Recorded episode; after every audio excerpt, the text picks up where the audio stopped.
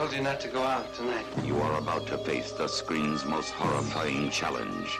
I see something. It's your boyfriend. No, let's get out of here. Somebody else? You are about to face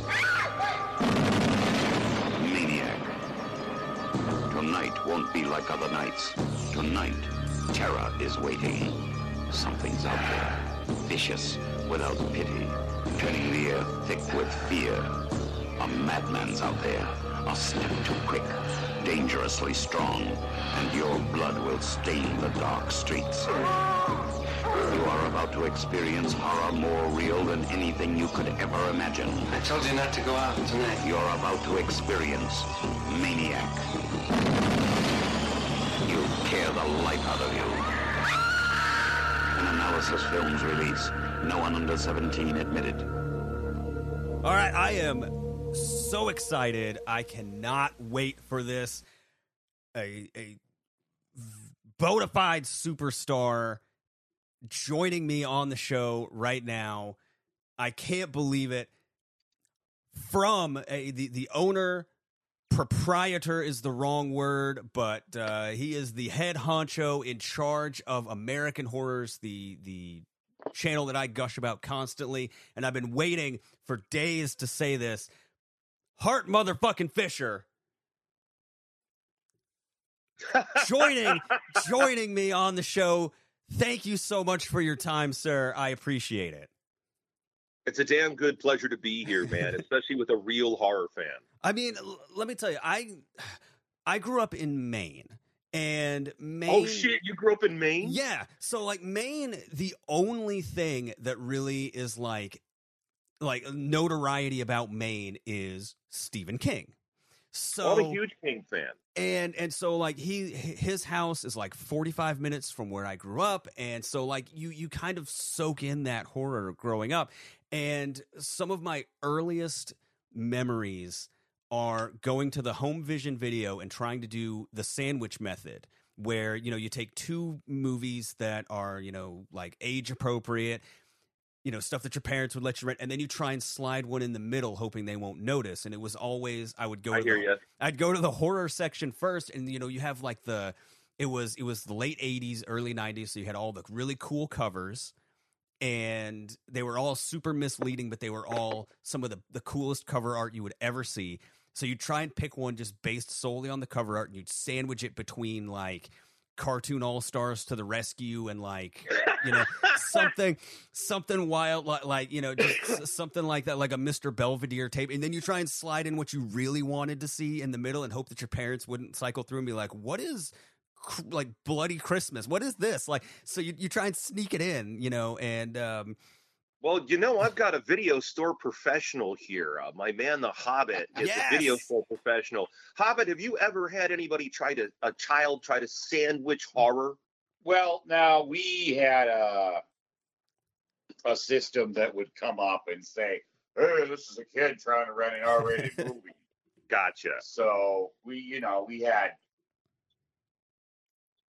more attention paid. yeah the tattler yeah the system being the tattler in there trying to tell on the kids trying to uh Well, then you probably really like the warning on American Horrors. Why? Like, I, I don't know if you've seen it for extreme material. Like when we've got blood sucking freaks playing, we've got this warning that comes like, "Mom, Dad, you got to get in here. Your kid's about to see something they're never gonna see. What the hell's wrong with you? Get in here now. Your kid shouldn't see this damn movie. I'm sorry, kids, but you shouldn't see this." I haven't gotten that one. I I, I love the uh, like before all the movies play. It has the big long one that's like this movie may contain, and it has like fifty things, and it's like it My may. favorite for, for Hobbit is unjust beatings. May contain unjust beatings.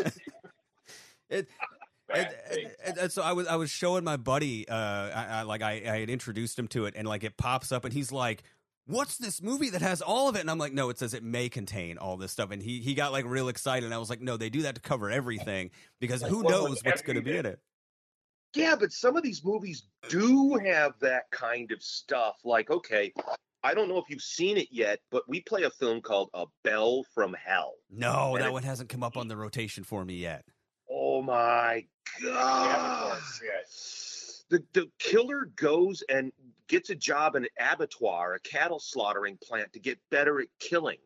Then he takes his sisters and strings them up naked, upside down from these goddamn things, and he's going to kill them.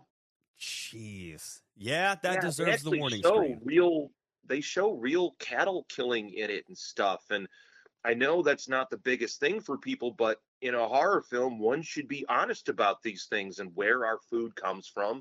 and in our country, our government has passed a lot of really weird laws to keep people from exposing animal abuses that happen at these uh, slaughterhouses and these these chicken plants. And so there's been a lot of activists that would sneak in cameras like Project Veritas or Verita, uh, if I'm getting that name right. And so they've been making it hard to expose that kind of stuff. And, you know, frankly, ladies and gentlemen, my dad was a butcher, and that's not the easiest damn job.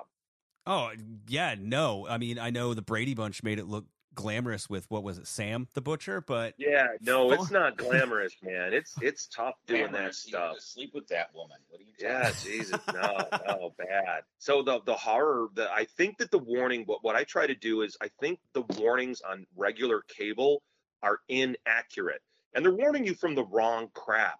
Oh no, it's gonna have strong language in it. Protect your virgin ears. there might be an f bomb. Oh no. Well, might say the word sex. Yeah, but come on, guys. This film, like, okay, you've got all these action films, and they're going to shoot 20 or 30 brown people, but it's okay because they're brown. They're bad brown people. Right, They're right. brown people with tattoos, so it's They're dudes, it's okay. Oh, they're dudes. It's okay. They're bad guys. So we can see 20 or 30 guys blown away without a warning, you know? Or, or the, my favorite is the warnings now about cigarette smoking.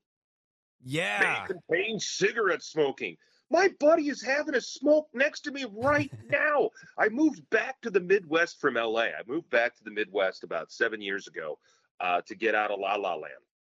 And it's not all La La Land, but they're not in touch with your average living person. And ladies and gentlemen, people smoke cigarettes. That's right It's true. people smoke cigarettes. So the fact that Marvel Comics won't let Ben Grimm from the Fantastic Four smoke a cigar, the fact that they've castrated Sergeant Fury, oh, he's not Sergeant Fury anymore, he's Nick Fury of S.H.I.E.L.D., and he's not allowed to smoke cigars. Oh, it's okay for him to murder people. It's okay for you to shoot people in the face, but heaven forbid we do it enjoying a good stogie. Yeah, you you can't do that. No. Like uh, heaven forbid. stupid. It's fucking dumb. My first F bomb of the show. Uh, first of many, don't worry, it's fine. Uh, uh, usually we have a counter, uh, so it's it's it's all good. No, the um, I, I I think um, uh, and and that that's also a thing I've noticed on American Horror. Like part part of my favorite thing is is in between the movies or the um you know like uh the the, the gorecast specials and stuff like that are the old commercials and trailers and uh there's like the old old beer commercials or cigarette commercials or the incredibly haunting Johnny Smoke PSA that I hear in my dreams that Johnny Smoke. oh freaks me out but I love it I love it so like a pale lean go. yeah. Feared by his friends and enemies alike, and I'm just like, it's the Johnny Smoke ad. Like I'm sending that when it comes up. I'm sending that over Snapchat to everybody. I'm like, it's Johnny Smoke. That one and the uh, the uh, the Tokyo Sportswear in the haunted house. I love like I love that. I Yeah, can't get that jingle out of my head. So uh, Let Tokyo take you, take you to the top. like I Tokyo Sportswear is available now at your latest apparel store. like I, I will not i will neither confirm nor deny that how much time i spent googling how how hard it would be to find tokyo sportswear right now um and i Dude, found we wanted to do it. Okay, I've got a feature film for anybody listening out there. You know, right now in Hollywood, there's a writer's strike. Yep. Well, guess what, guys? I've never been a union guy in Hollywood because the unions fuck the writers. That's right. Writers strike. They fucked you on reality TV. They fucked you on your residuals for streaming. They fucked you on DVDs. They fucked you on fucking Blu-rays.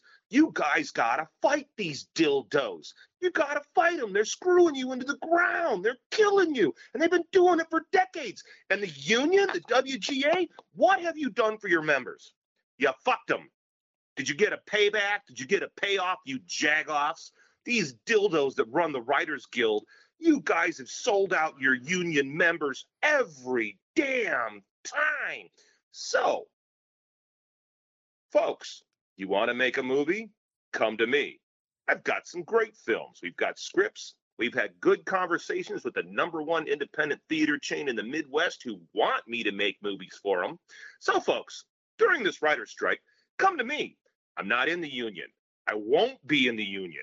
And the only reason I won't be in the union is because they will not protect me. They will not protect their members. They refuse to protect the working man. They're full of shit and they're looking out for the corporations. They are bought and paid for, ladies and gentlemen. But then again, I'm starting to sound like my role on the hit radio play, NPR Mageddon. NPR Mageddon. That's right. Yeah, I, I hear you're still at large out there. Um, That's in- correct. the in- Hart D. Fisher is still at large. in the world of NPR Mageddon, which you can hear at nprmageddon.com. So make sure to catch up. And uh, But getting back to the horror, you know, in Yeah. American horrors, uh, you know, I love finding those ads. And, and what I like to do is, okay, look, public service announcements were part of how you got your, your television license. The way you got your FCC license is you had to provide a certain amount of community service to the public airwaves because the airwaves belong to the public.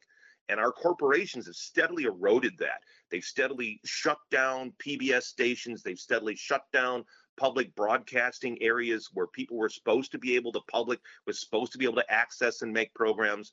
So these corporations stop supporting the public and only kind of screw the public. So at American Horrors, we're all about the people, baby. And I know that's a crazy thing to hear from a horror guy, but I know for a fact that not one other linear streaming television channel plays as many public service announcements as I do. VD, it's not just for you and me, but VD. Oh, and You the uh, that one? the, uh, the the the Pee Wee Herman crack, uh, the Oh yeah, the cocaine. Pee Wee Herman. one. Oh, I yeah, love that's it. a good one. Uh, the Clint Eastwood on crack. And so what I'll Yeah. do is I'll play uh, an old cigarette commercial telling you how safe it is to smoke cigarettes. you know, like Joe Friday from Facts Dragnet. The facts are in, folks. It's okay to Yeah. smoke Chesterfields. It's fine. The government says it's fine. Smoke them while you got them. I am your representative of the truth and that vast television. I'm here to lie to you for the mass corporations. And so then I put up the anti, you know, the Johnny Smoke ad or the uh, men who flirt with death. We've got a ton of them, and I every Thanksgiving and every Christmas and every New Year's Eve, uh, I always run a ton of uh, anti-drunk driving ads.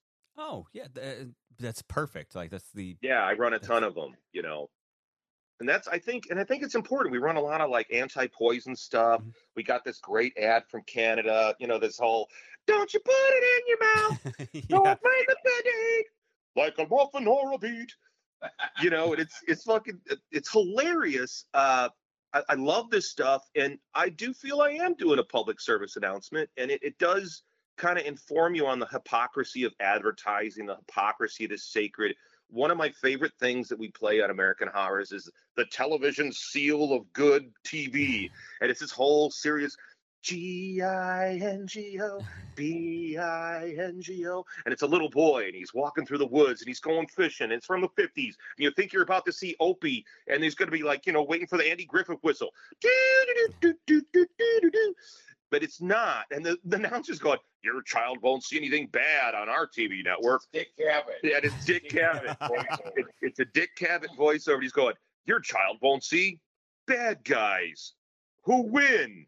And so then I follow that up with like a triple X beer ad. It's so good. It's so good. some good. ad for some violent TV program, you know, and, and I, I like to just put the contrasts up and let the audience make up their own mind and keep it entertaining, avoid being preachy, and keep it funny. Because in between the horror, we're going for the laugh bone. I'm a big Svengoolie fan. Yes, yeah.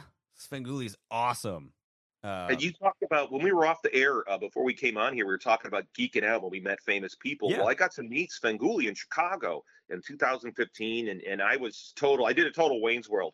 I'm not worthy. Yeah. I'm not worthy. And I got out on my hands and knees and I was bowing, and Sven's just like, Oh, you get up, just get up. And he's grinning, you know, and it was really cool. And I got to meet him and his partner and got their card and actually tried to get them on American Horrors, but MeTV has them locked up.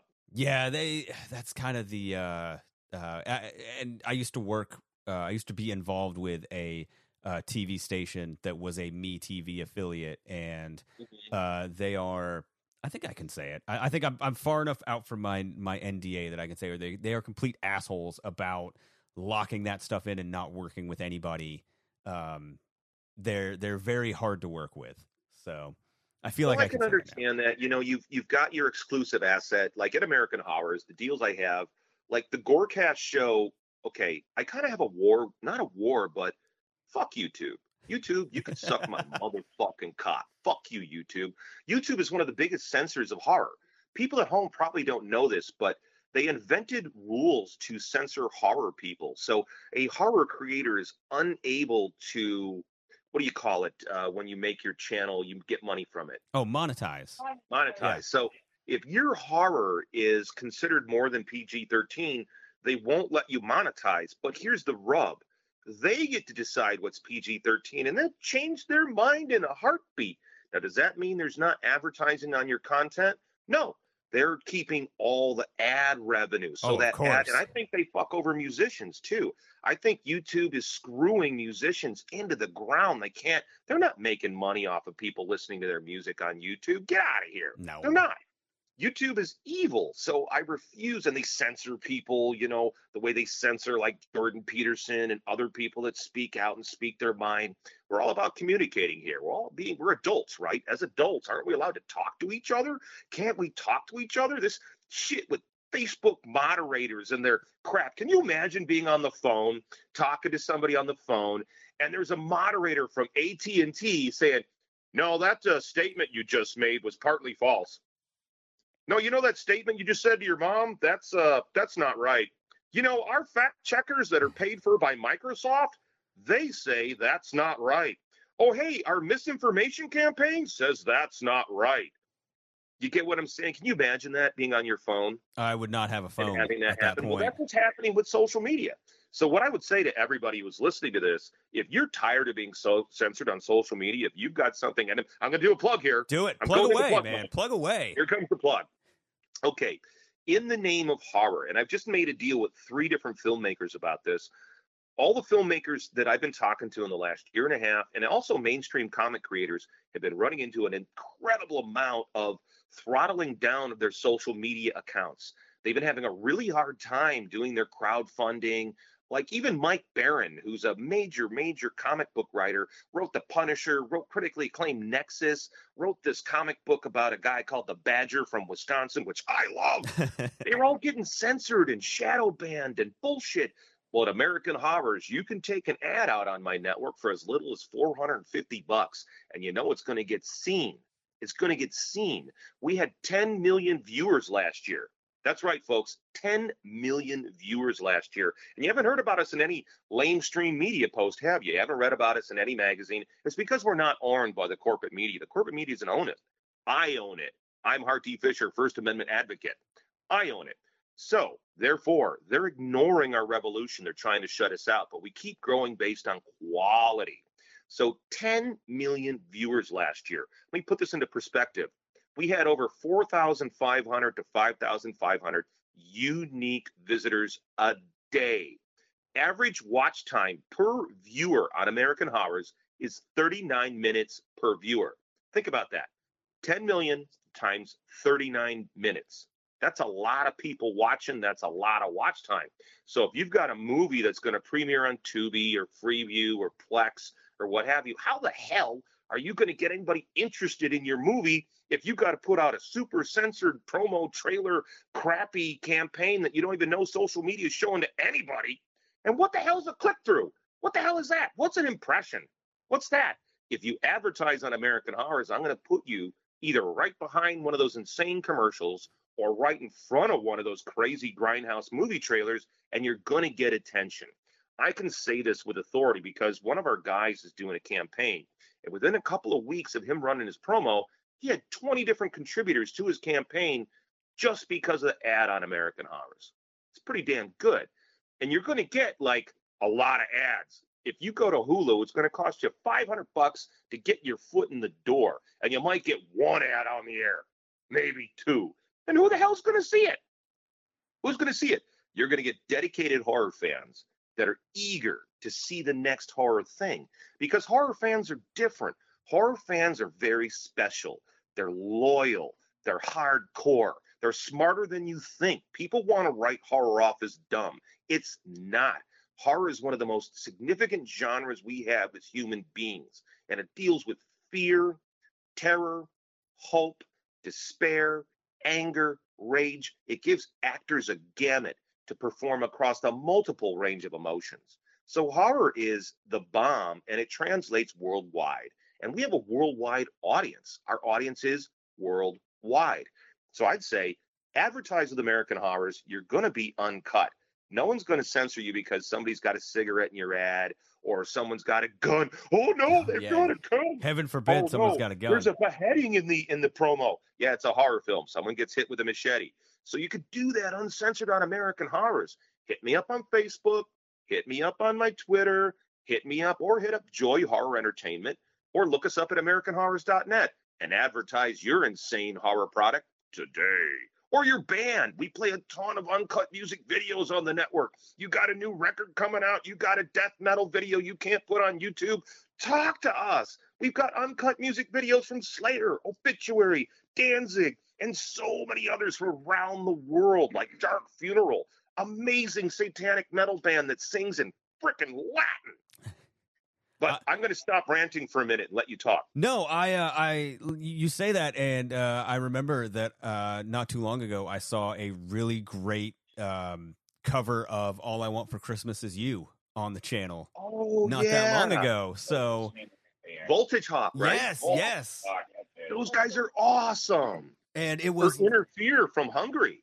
And, and it was one of those where like I saw it and I immediately was like, I'm gonna go pay and download and buy this. So I'm I'm a I'm a case study right there for it. I am a I'm a statistic in in your uh in your data there because I did. I saw it and I immediately went and I got it. So um That's I'm cool, dude. I'm That's one of great. those. So, um, so how did how did America? I'm, I'm going to ask a couple real basic questions because ahead. you know I I, I have to. Uh, how did American horrors come about? Like, what was the genesis that got it started? Well, I'll tell you, the genesis that got it started was my wife's cancer in 2005, 2006. My late wife, Wakako Kawaguchi Fisher, and I went through a really difficult journey when she uh, when she had uh, ovarian cancer and uh, cervical cancer. Uh, it was brutal. She had a really nasty kind of cancer, and we had been working in uh, independent film, and I had a post production company called Crime Pays Inc. And we were editing like music videos and, and low budget infomercials and horror movies. And also i did a lot of work in adult films. So we were cutting a ton of stuff in adult films and we worked a lot with like max hardcore otto bauer skeeter kerkove uh, jm productions vivid video all these major folks in the adult film but mostly the outlaws uh, rob black matt zane it's uh, from society one fame. Uh, i really like that band. They're a good band. Um, so we were doing this and her cancer hit and it really knocked her the fuck out. Uh, her cancer was something else and i realized that we needed to do something different than what we were doing. You know what i mean? Yeah, i wanted to pull our business out of adult films and stop doing adult Uh, because Waka was was part of the team. She was editing movies and, and proofing movies, and I felt it wasn't helping her in her recovery. Now, there's nothing against adult films, but that isn't good to watch it all day.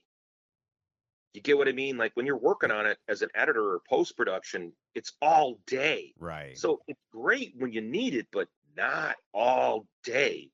And so I felt like it's going to be better for Waka if if I start getting us out of this business.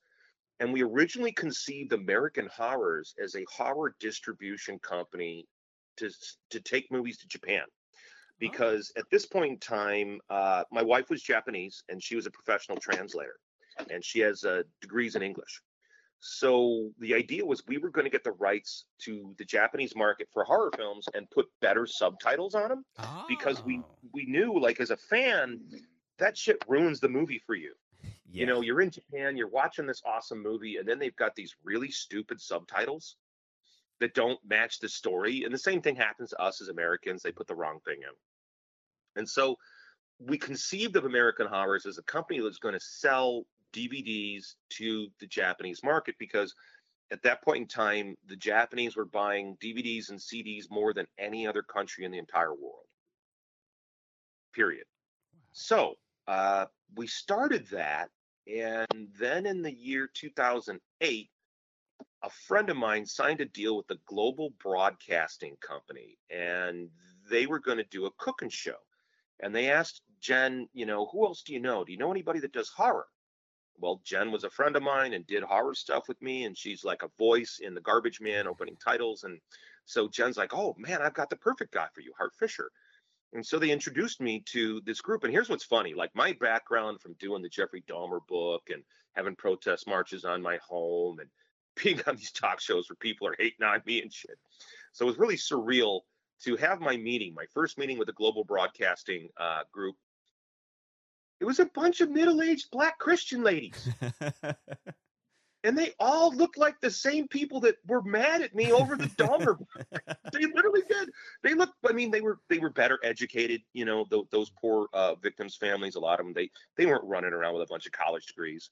Right. But these ladies were all super educated, super high level executives in the broadcast industry, and they were launching new satellite channels for Europe, like broadcast, like big they were launching satellites and they were doing Americana. They were doing a channel called America Unleashed. And they had like eight different channels and they were a big Christian thing. So they were backed by serious Christian money and they they wanted a Friday night horror block. And so I had my meeting with them and they were all nice and well spoken and interesting. And I'm just like in this surreal moment, like, I can't believe they're talking to me. Like, do they know who I am? I'm I'm supposed to be the antichrist of comic books. What huh? And they're just excited. They're like, "Oh yeah, we think this would be great, and you're going to produce a two-hour Friday night block for us." And part of the deal is you must be the on-camera host. okay. And I was like, "What? Really? Because I wasn't really, I wasn't an actor. I I was a director, and I directed my movie The Garbage Man about a black serial killer. I directed Flowers in the Razor Wire, Chance Meeting. I directed a bunch of music videos. I'd been on talk shows and stuff and done radio interviews, but actor, horror host. Hi, I'm Hart D. Fisher for American Horrors. How are you today? So boom, uh, we we signed the deal in 2008, and we ran out and we shot the first season of the American Horrors television series, and we made a deal with Burl Barr and Don Waldman to do the true crime uh, TV series based on their hit radio show uh, on Outlaw Radio. And uh, then the real estate collapse of 2008 and 2009 came along and wiped everybody out. Yeah. Wiped everybody out. So now I had a full TV series done with me as the star. And I'm doing meetings all over town and I'm trying to get it picked up because there weren't really any horror shows, you know? There wasn't any horror shows. And I can't even remember if I don't think FearNet was even on the air then. Yeah, I don't know. Um, I don't I don't think, think I don't so. think so at that time. And Fangoria had been trying for a long time to try to launch something called the Horror Channel, and that never got off the ground. And then there was uh, Monster, the Monster Channel, and that was that was an odd thing that didn't really hit. I mean, I think they're still around. And then, so I'm I've got this show, and I'm traveling around, and I'm meeting people. I'm going to the American film market. I'm trying to get it off the ground. And I I had dreamed of doing a horror TV channel. And so I brought in an executive, uh, post production gentleman I'd known, Glenn Matisoff. And Glenn had done a lot of work in post production and had his own editing company. And Glenn and I were friends, and, and he had done the sound design on uh, Chance Meeting. Uh, the, oh, actually, no, he did it on our feature film. I have a feature that's sitting in the can, Flowers in the Razor Wire feature film uh, that I produced and edited and helped with score. It's sitting, it's sitting on the shelf due to legal reasons, which really sucks Yeah. but that's the life of Hollywood. So Glenn and I were trying to raise $25 million for the FCC licensing fees. So we spent 2010 and 2009 trying to raise that money. And at a certain point, I went to uh, the NAPTE uh, market in Las Vegas to sell the show to TV broadcasters.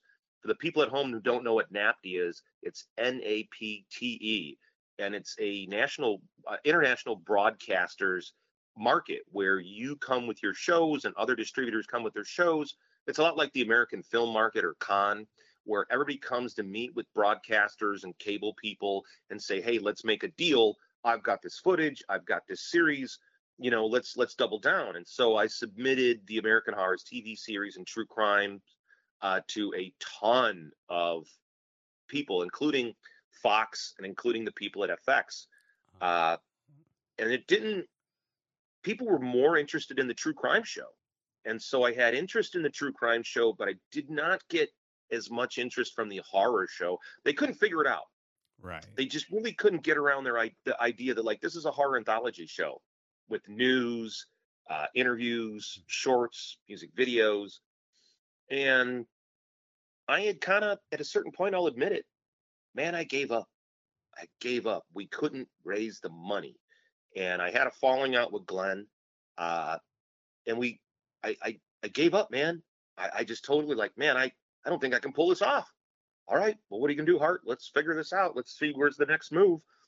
And then I get a phone call, and when I was in Vegas for NAPTE, and Glenn Matisoff was there with me. And one of the funny story about uh, NAPTE, uh, I stole my booth, but we'll get into that later. But I stole my booth on the convention store, like a fifteen thousand dollar booth. I stole it. I'm a pirate. Uh, so that's a different story for after this. So Glenn, Glenn's in the airport getting ready to go home, and there's another sitting in a, in the airport lounge with him is another executive, and his job is building independent broadcasters around the country. He's based out of Indiana, and uh, Mike Ruggiero is his name. So Mike and him are talking, and he's telling him that, hey, I, I love horror. Hey, I'm here helping this guy with his horror show. And Mike shares with him that one of his dreams, and this is a guy whose job was to go around the country building independent broadcast television stations. And he was telling Glenn that my dream is to start a horror channel. That's my dream. And someday I want to have my head cut off in a horror movie. So they hit it off. They exchanged numbers. Fast forward about a year. I get a call out of nowhere from billionaire Alki David. Uh, Alki David is the heir to the Coca Cola bottling empire in Greece. And he was creating a company called Film On. And FilmOn existed right before Hulu. And it was like the European version of Hulu, you know? Okay. and uh, he was a very combative guy and and he had a I don't give a damn attitude. So he kind of enjoyed getting to fights with Viacom and Barry Diller and all these different people. Well, he called me up because he was looking for a rabble rouser, ass kicking horror channel to go on FilmOn. And he had me come into his house at Beverly Hills. Now he's selling me on the channel. So I roll up in my 83 Chevy Impala. and this is circa 2011. And I'm in my 83 Mad Max looking Chevy Impala that my friends called the Narc. And I roll up in leather pants, a t shirt that says, Gun owner, victim, you choose. And uh, we had a very good meeting, and he con- he he poured forth a very compelling argument, and we saw eye to eye on things, and we hit it off like crazy, and boom, we launched American Horrors uh, through his company, and we signed the deal, and I had to come up with 300 hours of content, formatted, watermarked, and ready to go in three months oh to launch on October 2nd, 2011. Holy shit! Yeah. Oh my God. Oh, we pulled off a minor miracle, and I got to thank our, our people. I want to thank Chris J. Miller and everybody else who helped me get it off the ground, especially uh, my late wife, Okako Kawaguchi, Stephen Nakamoto. Uh, the list goes on. Like, and I'll thank Danzig too, because Glenn, Glenn gave me the rights to air a bunch of his uncut music videos. Oh, nice. Yeah, and alternate cuts. So we have alternate cuts of his videos that you can't see anywhere else. That's awesome. That's super dope. Yeah. Yeah, so it, we started at FilmOn and we went after it full bore. And, you know, my, my wife and I and my family, we sat down and had a big family meeting like, okay, guys, do we keep doing the post production business or do we go after this full time? And everybody's like, we go for it. Yes. We're going for it. Get out the machete, get out the axes, get the whetstone, get the bludgeon, get the hammers. We're going out in the streets and we're going to take heads and we're going to bash in faces and we're going to take names and we're going to murder. We're going to murder until we get to the top because this is a goddamn horror channel. We're not a family friendly goddamn thing. We're here to kill you. End of rant. That's the only way to do it. You got to if, if you're going to do that, you got to go in that way and you got to you got to have that attitude with it. So it makes sense. It's perfect. Well, when you've got Glenn Danzig in your corner and you're training in MMA, jiu-jitsu, judo, martial arts of the legendary Gokor Chivichyan and judo Gene the Bell, Yeah. and you get thrown into a mat for fun and you get twisted up like a pretzel and that's fun. You think I'm going to be worried about putting my nose down and doing a little hard work for my dream channel to come true? I like a good fight. In fact, I got to back myself off because I love a good fight. and I like damage. I got a taste for pain too. Well, you know, takes all kinds, and it mm-hmm. obviously has paid off because American Horror's still going incredibly strong, still going. And the thing I love about it is, like, when I when I put on American Horror, because like I told you, I work from home, and so every morning, uh, my wife goes to work at, at like seven fifteen. I come upstairs to the room where I've got like set up as the office and I do two things. I flip the laptop open, and while the laptop's loading, I turn on the TV, I turn on the Roku, and I put it on American Horrors, and that's like how my day starts. So then by the time Beautiful. by the time I've got that loaded up, the laptop's ready, and I put in my password, and it loads up my email, and I start going through my emails and stuff.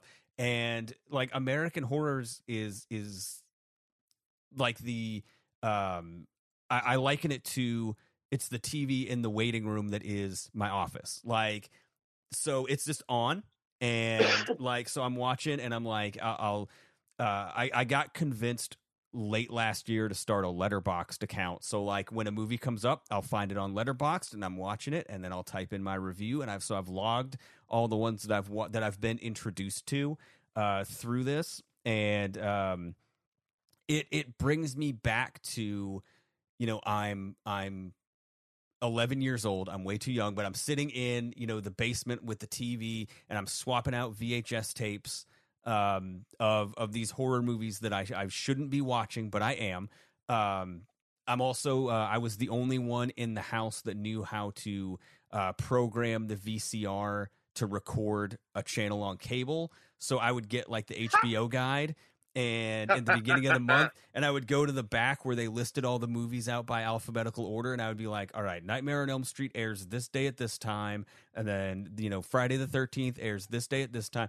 And so I would have Dude, my dad did that for me. I'm a child of divorce, and my parents got divorced, and my father had on TV, and first it was Spectrum, Yep. or and then it was on TV, and he was one of the first people that had a that any of my friends knew that that had a, a VHS deck, and it was a big giant metal, like almost like a suitcase, Yeah. and it made you know, chunk and had big clunky buttons. And then, uh, you know, since I, my parents were divorced, I would stay with my father every weekend. And uh, dad, during the week, I would give him, like you said, the HBO guide, right? Mhm. When cable Yep. came out, Yep. he was one of the first people I knew that had HBO. So every month I got that guide and I sat down just like you and I found everything I wanted to see. And thank you, Frederick Lee Fisher. My father taped everything for me and my brother. Everything. No questions, unless it was porn. He wasn't Right, going right. to do, he wouldn't let us watch porn. I mean, a Playboy was fine, tits and ass is fine, but hardcore porn, that's too much for a child. yeah. Get what I mean? It's a little I mean, we but yeah. all we all are naked. We all have seen nipples. We've all, you know what I'm saying? Like we're all human beings. We're all the same human animal. Right. And but it's the hardcore sex is where it's like, ah, that's too much for a kid, man. So dad would tape everything just like you're saying, and also like you said about the VHS. There were Mm-hmm. moments for me as a kid, like, are they gonna really let me rent Phantasm? Right. and I'm sitting there with my girl, and I got uh, for me, I was in college age when that came out on VHS. So I'm sitting there with my girlfriend, and we ordered a deep dish pizza on the south side of Chicago. And my mom got home from work early, and I wasn't expecting her to get home. And she's like, "You got pizza coming?" Yay! So she just sits down. She's fucking down, and she's got her feet up on a chair, and she's waiting for the. And the pizza gets there, and the pizza gets there right before the first kill scene of the ball. The flying spear Oh, drills into the janitor's forehead and starts spewing blood everywhere. And that happens right when my mom's chomping on her first big dripping gooey red sauce deep Oh. And she's she's gone trash, pure trash. But she didn't stop watching the movie, and she ate all her pizza. And you know, here's something cool. Uh, I had the pleasure of uh, my mother kept our childhood home, so Uh-huh. I would go down to the south side of Chicago and visit my mother, and I would specifically program movies on American horrors that I could watch with her in that childhood living room. Oh my god, that's so cool. where I saw all those VHS movies. Oh my And god, that's awesome. That is so so Yeah. awesome. Yeah, and like I'll admit it to the audience at home, I uh, have had hot dates where I came home and I changed the schedule to see what we wanted to uh, get down and boogie to. Little pants off, dance off. What do I who have could little pants off, dance that? off to? And then you know what I found? The funniest part of that is okay. I can't keep it up if I'm on the screen talking too much. if the show comes on and it's me yap yap yap yap yapping away, uh, my dick goes. "Wow, wow, wow, wow, wow, wow." Yeah, so I, I'm not Patrick Bateman looking at himself in the mirror. I'm total opposite, and I think it's very healthy. I, I- think that is the healthier way to go. I think that means you're not a sociopath like him. So I think I think that's okay. I think that's right. And my lady friend could completely attest to this because I'm just like, oh yeah, yeah, oh no, no, buzzkill, buzzkill, buzzkill, oh boner kill, boner kill. Find Change the the mute channel, change the button. channel. now she likes it. Like she's she gets turned on seeing me on TV. You know, she digs it. She thinks it's cool. And you know, for her, one of the okay, when you work in entertainment, it's kind of surreal, right? So uh for her, I'm living in the Midwest. I'm in Lake Geneva, Wisconsin. And she didn't really grow up in entertainment. You know, she never like I'm her first guy that's been working on TV and stuff. So for her, it's a trip to be working on a shoot and to do the shoot and see me doing the thing and and cut take two oh i screwed that one up okay let's get another one ha ha fun we're having a good time hey let's have a drink and then seeing it cut and then seeing it on the tv channel like seeing it actually play in context it's different and so she loves the process and gets the little lady a little bit lubricated Look at that. Everybody oh, wins then. Everybody wins. Everybody wins that's the way. because you don't want to get down for the pants off dance off if she's not properly lubricated. Exactly right. That's this words to live by, kids. For real, ladies and gentlemen. To quote uh, Mr. Jones from Evolution, there's always time for lube.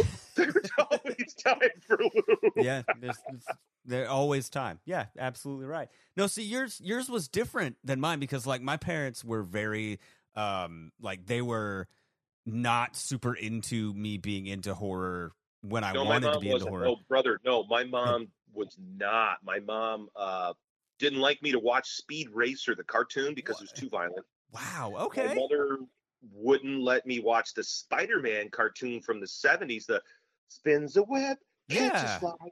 Wouldn't let me watch that because it was too violent. And at one point in my childhood, my mother made an edict that my comics were too violent. And my father's job was to police how violent my comics were. So my father had to sit down and count the violent comics versus the good comics. Now, the violent comics, of course, were superhero comics. Those were just too darn violent. But the good comics were Little Lulu, Richie Rich, Archie, and war comics, and cowboy comics where they shot each other with guns, and war comics where they blew each other up with bombs and knives and guns. Those were fine. They weren't too violent at all no, of course not. Says Hart to everybody in society now. You jag off, especially you Facebook assholes. So it's okay for Call of Duty to promote their work on your platform, but I can't promote American Horrors without you harassing me relentlessly. Yeah. Just the the uh, the absolute and total um, uh, the the word what's the word I'm thinking of? Um, the it's it's such a joke. Uh, joke is an easier word for me to think of in this moment. It's it's such a joke that that you that you're exactly right. There are you know a- advertisers that I mean look at um, you know the stuff that gets advertised and the stuff that gets promoted versus the stuff that that gets flagged um you know that is Everybody knows Roundup causes cancer, right? Roundup Yeah, causes yeah. cancer. It's banned in the UK. It's banned throughout Europe. You stop chewing your nails, woman. Sorry, off-air banter. Stop it. Uh, so Roundup is is kills people. Roundup causes cancer. yeah There's no censorship about r- talking about Roundup on. Oh, unless you say something bad. right Uh, like there's a thing right now where Bill Gates is behind this new chemical peel, or he says it's a natural peel. It's called a peel on vegetables, and so this is not good for the vegetables. It's not good for you. You cannot scrub this coating off. You can't clean it off. It's stuck on the vegetable, and it's called Apeel. A P E E L mm-hmm. and they're trying to market this and they're trying to say, oh, it'll keep its freshness. And you look at two avocados, and one's a 30 day old avocado, and one's in the Apeel. Now, the one in the Apeel looks fresh and brand new. You'd never know. It doesn't have any nutritional value whatsoever because products lose 30% of their nutritional value. They lose 30% of their nutritional value within three days of being picked. Now, how does Hart know this? Because Hart's wife had cancer and had to work really hard to keep her alive. so I know a lot about nutrition and also all my years in MMA and all my years of working around professional fighters. You know, uh, Ronda Rousey came from my my camp. You know, Ah. from Gokor and Gene LeBell's. yeah Uh, I'm friends with her mother, Anne Marie Mars is a friend of mine. So I know quite a bit about health and nutrition. So I've got this thing up, right? And it shows the 30 day avocado is completely rotten and the 30 day old Apeel one looks brand new. And so I put this photo up on my Facebook page. And all it's it just has this meme and it just has the thing and the the the, the freaking sticker on it. And I get flagged for partly false information Wow. in my photograph from Facebook. yeah And who's paying for it? Uh, well, the fact checkers Politico, and the person paying for it is Microsoft and Google. Microsoft is coughing up money. Gee, who who's the guy behind Microsoft? Oh, Bill Gates. Uh, who's the guy behind Apeel? Oh, Bill Gates. But I don't want to go political. I'd rather talk about American horrors. Yeah, the uh, the word that was escaping me, by the way, was hypocrisy. For some reason, I couldn't think of the word hypocrisy, but it, we got it now, so I'm good. Totally, man. the you know, one of the hypocrisy of coolest things I play on the network, I don't know if you saw this, but I, I really, one of my favorite things to do is to find really cool stuff from the public domain, like Yeah. cool stuff, not your usual crap that you see. Like I look at a lot of the, the World War II War Department films Mm-hmm. that were produced by our government. And there are times where there's a lot of divisiveness in our country. And I play this really good war film from uh, World War II survive. Well, it's during World War II. It's black and white, and it's what's it called? Like, don't be a Don't sucker. be a sucker. Don't, Don't be a sucker. Okay. Don't be a sucker. And it starts off. You think it's going to be like anti-con man stuff, Mhm. and actually, it is. It's all about. It was all about the brown shirts and the Nazi Party and how they Oh. rose to power and how they used divisiveness to separate groups and make them fight each other. And you got this white guy there going, well, that sounds pretty good to me. That sounds great. And then you got this guy in a soapbox and he's delivering this big speech and he's got his brown shirt on. And for the people who don't know at home, uh, before the Nazis became the Nazis, they were known as brown shirts. They were fascists and they were known as brown shirts, okay? And they were known for their violent tactics, much like Antifa. Fascists do violent things, folks. Forget about the speeches. Oh, God, I'm getting political again. Damn it. Damn it, all the hell. It's about the actions, people. Forget about the words. It's about the actions. Let's get back to this thing. This thing's a really cool little thing that talks all about how people are manipulated and turned against each other. And the one white guy's going, Well, it sounds good to me until the guy starts talking about the Freemasons. And we got to get rid of secret organizations like the Freemasons. And the guy's like, Hey, what gives? I'm a Mason. like, So funny, man. oh my god! So I, I find weird, crazy stuff, and I don't play it all the time. I don't play it into the ground. And folks uh, that are listening at home, there's no schedule. All right. So anybody who goes, I want to know what's playing on Saturday night. Hey guys, when you go see Danzig play, does he give you a playlist before you show up? When you go to Coachella and Daft Punk is going to lay down the jams, do you ask for a playlist? Does the Rolling Stones give you a playlist before they go on the stage? Hell no. American Horrors is a horror party, and you handled it right, my friend. You know exactly why I made it. I made it to be a horror fan's wallpaper because I was thinking like a college student. Mhm. You get home from school, like you said, and you just turn it on. Yeah. And it's your wallpaper. And that's why I pay attention to the music. I'm the one doing the programming. So I'm the guy. I program everything and I program it like an editor.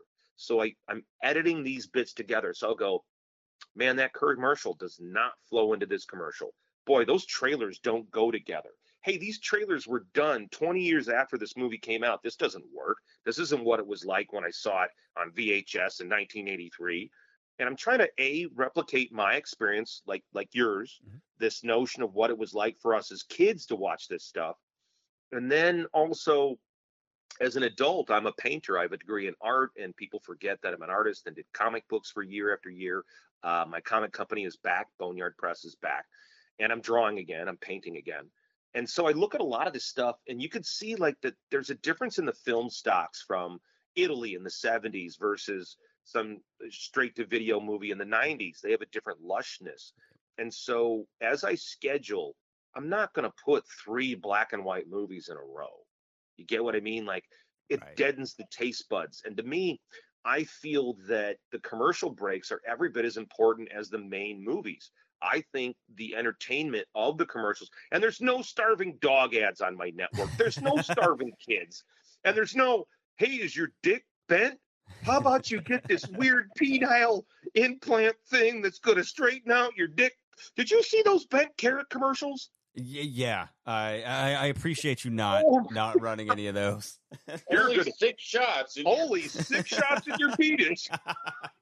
Oh God. Oh my God. We were going to spoof it. We so desperately wanted to Oh. spoof that commercial and we wanted to put our own voiceover under it because we do that. We have a show on American Horrors. Have you seen Riffhead? no, I haven't seen it yet. Okay, Riffhead is on Friday nights. I'll tell you what, bro. Uh, I'm gonna make sure to because the first season's only six episodes, Mhm. so I, I I will play it for a little bit, then take it off. Okay. I try really hard not to burn out content. Yeah. Like so with Gorecast, if people want to see the very first season of Gorecast, which is our show, our original program from Limerick, Ireland. Uh, Limerick, Ireland is known as Stab City, Ireland, hosted by Johnny Danger Deadly and the Giz. Uh, the first season is playing on American Horror's Classic. That's our new channel. Uh, we've been we've been upgrading everything. We had to upgrade the app, so right now it's kind of not working so good this week, but it'll be fixed by the end of the week. Uh, the main American, but you can see it through uh, AmericanHorrors.net Yep. or online on Roku. If you've got a Roku, you can watch American Horrors Classic right now while we're fixing the app through We Are Streamers on a Budget, which is a showcase based out of Canada. And we're streaming fine through them, but our, our new app's not working quite right. The main app for American Horrors on Roku's working just fine. And I'm, I'm excited about this. Like, like we all hang out here. Uh, you know, uh, Abby, what do we do on Sunday nights? Abby here, uh, Abby, sit forward and say hi to the folks at home. Abby is from Awe Booking and Promotions, and Abby helps us promote. So, Abby, tell me, what do we do on Sundays? we sit down and watch the Sunday night lineup of programming on both channels.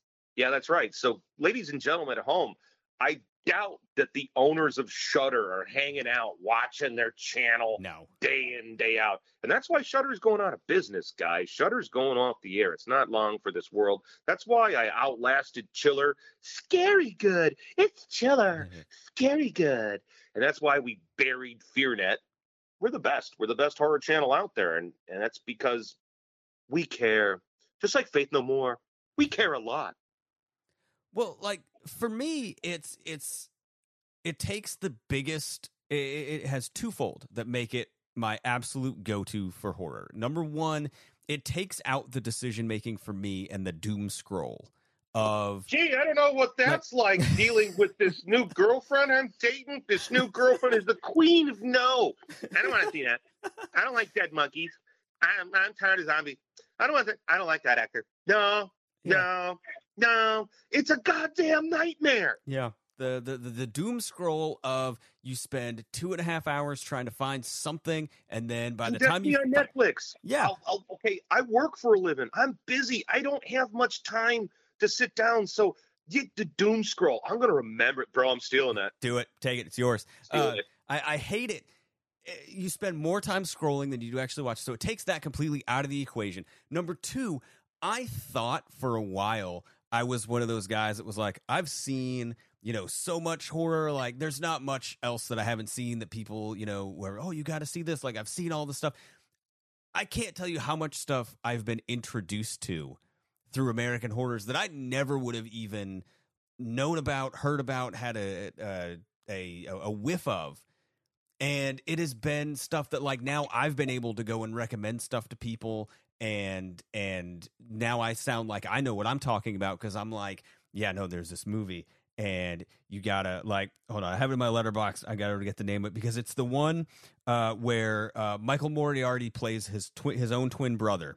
Bloodlink. Yes, Bloodlink. Yes, and I'm like, I, I saw that and I was just like, how have I never heard of this before? I love Michael Moriarty first of all, and this one's crazy.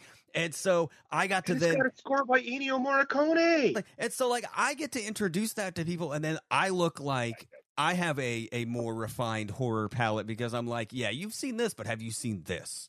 Well, here's the funny part about Bloodlink. Okay, so you've seen the film, correct? Yeah, yeah, yeah, You like it. yeah. Well, here's the funny part. Uh, I don't always. Sometimes I would schedule movies to watch with my mother just to see what she thought. my mom, my mom is a Midwest mom. Well, does anybody want some lemonade? You know what I mean? Like Jim Breuer making a joke. That's my mom. My mom was a big, smiley, like a grown at Campbell's soup kid, but we also called her Mamasaurus Rex when she lost her. Ah! yep. Uh, so, uh, Bloodlink, when you're watching Bloodlink, that's a rapey movie. Yeah, There a little bit. Yeah. of- and there's like a lot of like every we were counting it off. My mom starts laughing. She's like, "Here we go! It's been six minutes. Here comes some breasts." and so we started counting it off, and it was like every six minutes somebody's top got ripped off, and the one character's top is ripped off multiple times, and they are very, very lovely breasts. And I could tell the people at home watching, ladies and gentlemen, if you felt there were not enough breasts in your horror atmosphere, because I know there's a lot of ladies out there. The number one consumer of horror is women now. Uh, most people don't know that it's women, and uh, now it's kind of out. A lot more ladies are a lot more bi than they originally admitted in the 70s or the 80s or the 90s. So now it's kind of open, and my lady friends are all very appreciative over the lovely natural bodied women on American Horrors. That's right, natural bodied women, not Victoria's Secret, wafy, starved. Like, are you on a soup line and have breast implants? Uh, no, really beautiful women from all over the world. And watching Bloodlink with my mom was just hilarious because she's like, here it comes. Here comes the rape. And we were watching this in my childhood home, in the childhood living room I was telling you about. That's so great. Yeah, three, two, one. Oh, there goes her shirt. there, yep, there it goes. And Bloodlink was was that that, that movie. And another one I watched with her was there's this old film called Dangerous Game with Sondra Locke, oh, and Okay. it involves two women that use sex to get a guy isolated, and he they they tie him up and, and mess with him for like a couple of days while his wife and kids are out of town. And they remade it later. Uh, Eli Roth remade it with Keanu Reeves in the lead role. uh, knock knock. Yeah, Knock yeah, Knock yeah. sucks compared to Dangerous Game. Dangerous Yeah. Game, there's Dangerous Games, uh, and we we play that on American Horrors, and I watched that with my mom, and it's kind of a grueling movie. And at the end of it, my mom's like, "I don't need to see that one again." it's like one and done. That was it. That's the one and done. yeah, yeah. But I was glad. I, I'm like, and also, I thought it was really cool that my mom had the class to say, well, let's go on this ride. Let's Yeah. watch the whole film instead of getting into 10 minutes and thinking they know the whole fucking movie. Right. Uh, ladies and gentlemen at home, you don't know where the movies are going to go. You got to sit the hell down and you got to invest the time and you got to watch them. Because, especially at American Horrors, the first 10 minutes aren't going to tell you shit about where this movie's going. Because I work with a bunch of film historians, okay? One of the guys I worked with is uh, Tony Natoli. Uh, a lot of the short films that are on American Horrors with the stop motion puppets.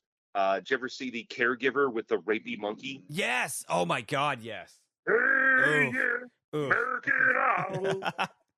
So you're saying your son had a problem with sugar, eh? so uh, Tony worked at a video store in Los Angeles. I think it's called something something matinee. I, I'm- I'm I'm drawing up Eddie Eddie something's matinee. It was a favorite store of Quentin Tarantino, and it's a VHS rental store. And so Tony and the guys there, I'd hang out there, and they would cue me in, and they'd help me figure out different horror movies. And again, I'm going to bring up Chris J. Miller, filmmaker, uh, and also I've been in several of his productions. If you guys want to see me uh, beat my suspect to death, uh, look up look up uh, Mortuary Massacre. I play an evil cop. Uh, if you want to see me beat up the hero in a post-apocalyptic wasteland, I believe that's called uh, what's it? Uh, 2069. Yeah, it's called 2069. Uh, I'm in the Orphan Killer 2, playing myself, fighting a, a big Jason Voorhees guy. right. Uh, Orphan Killer 2, Bound by Blood, and I'm playing Hart Fisher. It's a stretch. so all these different people, all these folks, Ken Hall, uh, Harry Manfredini, they all cued me in to different horror films that play on the network. And one of the things I do is okay, if Harry Manfredini, uh, for the folks at home who don't know, he's the guy who did the score for Friday the 13th. Yeah. The iconic. Uh, so he, he's great guy, wonderful guy. Uh, he he cued me into this movie called The Children, which is a remake of Village of the Damned, and the score for it is almost like a note for note rip off of Friday the 13th. But Harry told me that a lot of times he'd get hired for a job and the director would want him to make a score that sounded like that. Well, I mean, it, it, the, the the Friday the Thirteenth score is hard to beat. Friday the Thirteenth is is one. It's in my top five of all time, um, and due to no small part of that was one that I actually got through the uh, the video store sandwich, and I would have gotten completely away with it, but whoever rented it first did was not kind and did not rewind.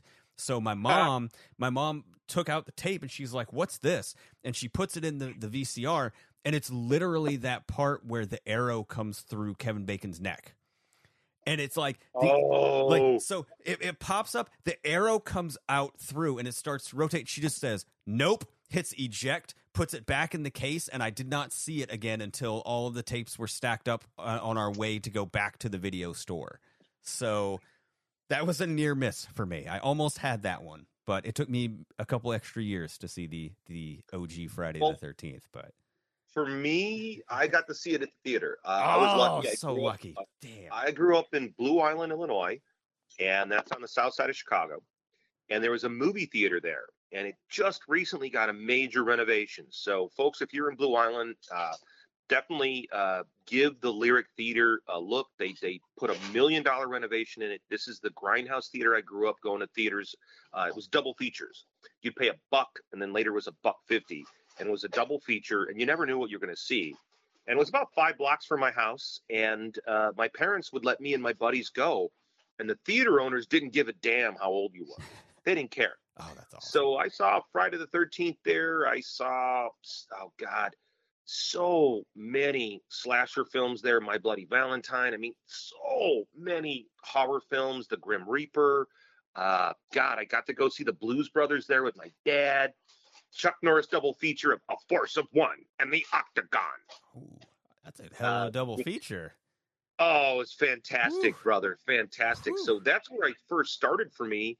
And again, my parents were uh, educated people. They both had degrees in psychology and they were raising adults. They weren't raising little kids. So they did give me and my brother a lot of rope. See, that's that, and that that that's the way to grow up and and uh, I, I feel like it's a lost like that's lost now now it's it's completely different and um you know the I, I think there's there's a lot of that that's lost um you know to kids now to not have that experience Mm-hmm. and It's it's a trip because I don't know. I was a latchkey kid. My Yeah. parents got divorced when I was little. I think it was like eleven, and it was uh it was tough. You know, I had to go count. I had to go to counseling and stuff with my mom. Well, my mom demanded me and my brother go to counseling. Uh, but it was it was tough. But I feel that the divorce, like everybody talks about a broken home, right? And me growing up, I never once thought that I grew up in a broken home, ever. My parents were both deeply involved in my life. They both cared about me and my brother immensely, and they let us know it. And they also held us to a higher moral standard, meaning if you did wrong, you had to pay for it, man. And they were serious about that shit. You know what I mean? yeah like won't- Joking about that stuff. They were serious about if you were you did wrong. My mom's like, "You do that, I'll take you to the police." and she meant it. She goddamn she meant it. My mom was no no joke. And my father, you know, was serious. He he was uh, so I was raised with strong Midwestern values, I feel, and also a strong tolerance for other people's values. I've traveled the world, and it's part of why I think you like the channel because I'm tolerant of other people's views. And when so when people say tolerance, it means you don't censor them. You let live. You know, let bygones be bygones. One of the things I love about America is we're founded on the notion that we're, we came here to practice our religions free, right? So the notion of religious freedom and religious tolerance is good. And in America, once upon a time, like my wife is Japanese, and when she first came to America, they they taught her like never talk politics or religion with an American yeah ever. You do not talk religion or politics with an American. And it used to be private. And I'm kind of going there now myself. I'm not, I don't really want to tell people who I, I voted for anymore. I'm not interested. Like, it's none of your goddamn business who I voted for. You know, like if my wife voted for, well, she couldn't, she was Japanese, but, you know, my girlfriends and I didn't always vote on the same thing. Uh, my mom didn't, and I didn't always vote for the same stuff, but I didn't like yell at her. It's her right to vote for who she wanted to. My mother I found this out after she passed. She was a big contributor to like the Southern Poverty Law Center, the ACLU, all these different advocacy groups for freedom and free speech. I think it's why my mom supported me in all my battles for the First Amendment. And when people tried to censor me or shut me down, I mean, I've had a protest march on my house to try to get me to not do comic books. jeez You can see that on YouTube. Go to youtube.com backslash crime pays heart, H A R T. And you can see all my little journeys on Jerry Springer, Sally Jessy, uh, you know, uh, some footage from the protest marches there. Because I had a live band and I had a keg and we had watermelon and a barbecue and a SWAT truck. well every and good CNN party needs a SWAT news there all day. And CNN headline news. jeez yeah every every good party is not complete without a SWAT truck and a news van so Exactly. So that's why the American Horrors Party is so damn good, brother. The American Horrors Party is so great. The channel's so great because a maniac is running the network. well and, and, and you're you're right because like it goes from like th- there's no there there's no like subgenre of horror because horror is one of those genres that th- there's 50 billion subgenres now and you Well, know you never know what's gonna. Okay, with horror, I found this out. All right, Uh, I'm, I'm gonna ask you a question. Mhm, yeah and I, and I, I think you're going to see where I'm going to with this. Mm-hmm. Uh, okay, as you meet other horror fans, Mhm. Their tastes and what they're into are completely shaped by what film they saw when. If you saw The Exorcist when you were seven, you're going to have a different feeling about Evil Dead Rises. Yeah, yeah. It's your your your childhood formulative years, kind of pave that way. Yes. Yeah. Like because of I thought that it the it miniseries would I mean I love Tim Curry Mhm. uh, and I love Stephen King, but I always thought it the second half of it sucks. Yeah. The big spider resolution is terrible. It's just as bad as when the hand of God comes out at the end of st- the stand to save everybody. yeah. Get out of here. It's lame ending. Uh, so uh, I was never a fan of the miniseries. I mean, I like some of it, and I love Tim Curry, but it did nothing for me. So when the they did the new It movie, I had a bias against it already until I saw it, and then I got to see it, and I'm like, oh, this is pretty good. This is damn good. But because of what I saw in the past, it changed how I felt about the future. Like when I knew food, a lot of times if somebody's like making me a dish, I'll go, do not tell me what's in this. Just let me taste it. Otherwise, my brain is going to color my judgment. That's a term in chemistry. Okay. I learned this because I was supposed to be a chemical engineer. I was not supposed to be the mad genius artist I am. Oh no, he called himself a mad genius. What kind of an egomaniac is that? Well, you tell me what you are once you start your own horror goddamn channel. And you directed music videos and directed porno films and done comic books and acted in movies and did poetry. Okay, end of rant. Where was I? Uh, mad, mad genius, chemist. Mad genius chemist. So en- in chemistry. yeah. When you're doing chemistry, they they teach you about coloring somebody's judgment. So when you ask somebody a question, and this goes in with push polls, uh, politically speaking, if you go up to somebody and you say, "Hey, does this look like blue to you?" You've now colored their judgment. Yeah. But if you go with their beaker fluid and you say, hey, what do you see? You haven't colored their judgment. You've asked a question. And so horror is all about that because every film will color your judgment of the film after that. And it depends on where it hit you as a kid first. So different people have different tolerances. And and also too, if you're I don't know, when I was going through a really angry part in my life and I was really an angry person and I was in a very dark place, man, I really enjoyed Martyrs. I really enjoyed some of these really nasty, effed up, hostile, Yeah. you know, a lot of these films I really enjoyed. Uh, the Worker Max Hardcore. some really horrendous stuff. Uh, and it, and I make that joke because uh, I know Max, and, and Max just passed away, and I used to do his video boxes. I used to design his work, and, and we used to hang out and have beers. Max Hardcore had beers with my mom.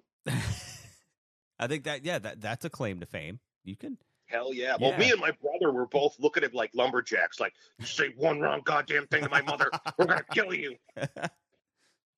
And me and my brother are big fellas. I'm not a little fella. I'm a big boy. And Max was a little fella. And I'm also trained in the martial arts, and so is my brother. And, and my brother has no hair. My brother has alopecia. So it's hilarious when you got us together because he has no hair. And I'm a big lion. Yeah, yeah. I was just say I've seen you in the in the promos, and um, yeah, like I, I don't want to say could not be more different than that, but yeah, you've got you've got uh, the long, luscious, flowing mane of hair. So Luscious, knowing blonde lock. luscious mane of hair. Yeah. Um, Mhm. But no, you're right. Like the horror, especially, it's the movies that you see become the building blocks of your taste as you go forward. And, you know, you find out where your lines are. And then there are points where your lines move and adjust a little bit. And then sometimes you see something that is kind of, you know, a a cross genre that might move your line a little bit and kind of open you up to something else and you know it's it's a really unique experience that way that a lot of other genres don't have Very true, very true. And you know, to back up your your your, I'm gonna I'm gonna bring Abby Jean over here from uh, All Booking and Promotions Yeah. because Abby, Abby's you know uh, from a different generation than me, and so she's American Horrors was new to her when she started working with us and promoting the channel and what we're doing. Uh, so for Abby, Abby grew up with a different generation of horror, right? So uh, she's a child of the 90s and the 2000s, and she's in her 30s. And so she didn't grow up with the same stuff we did.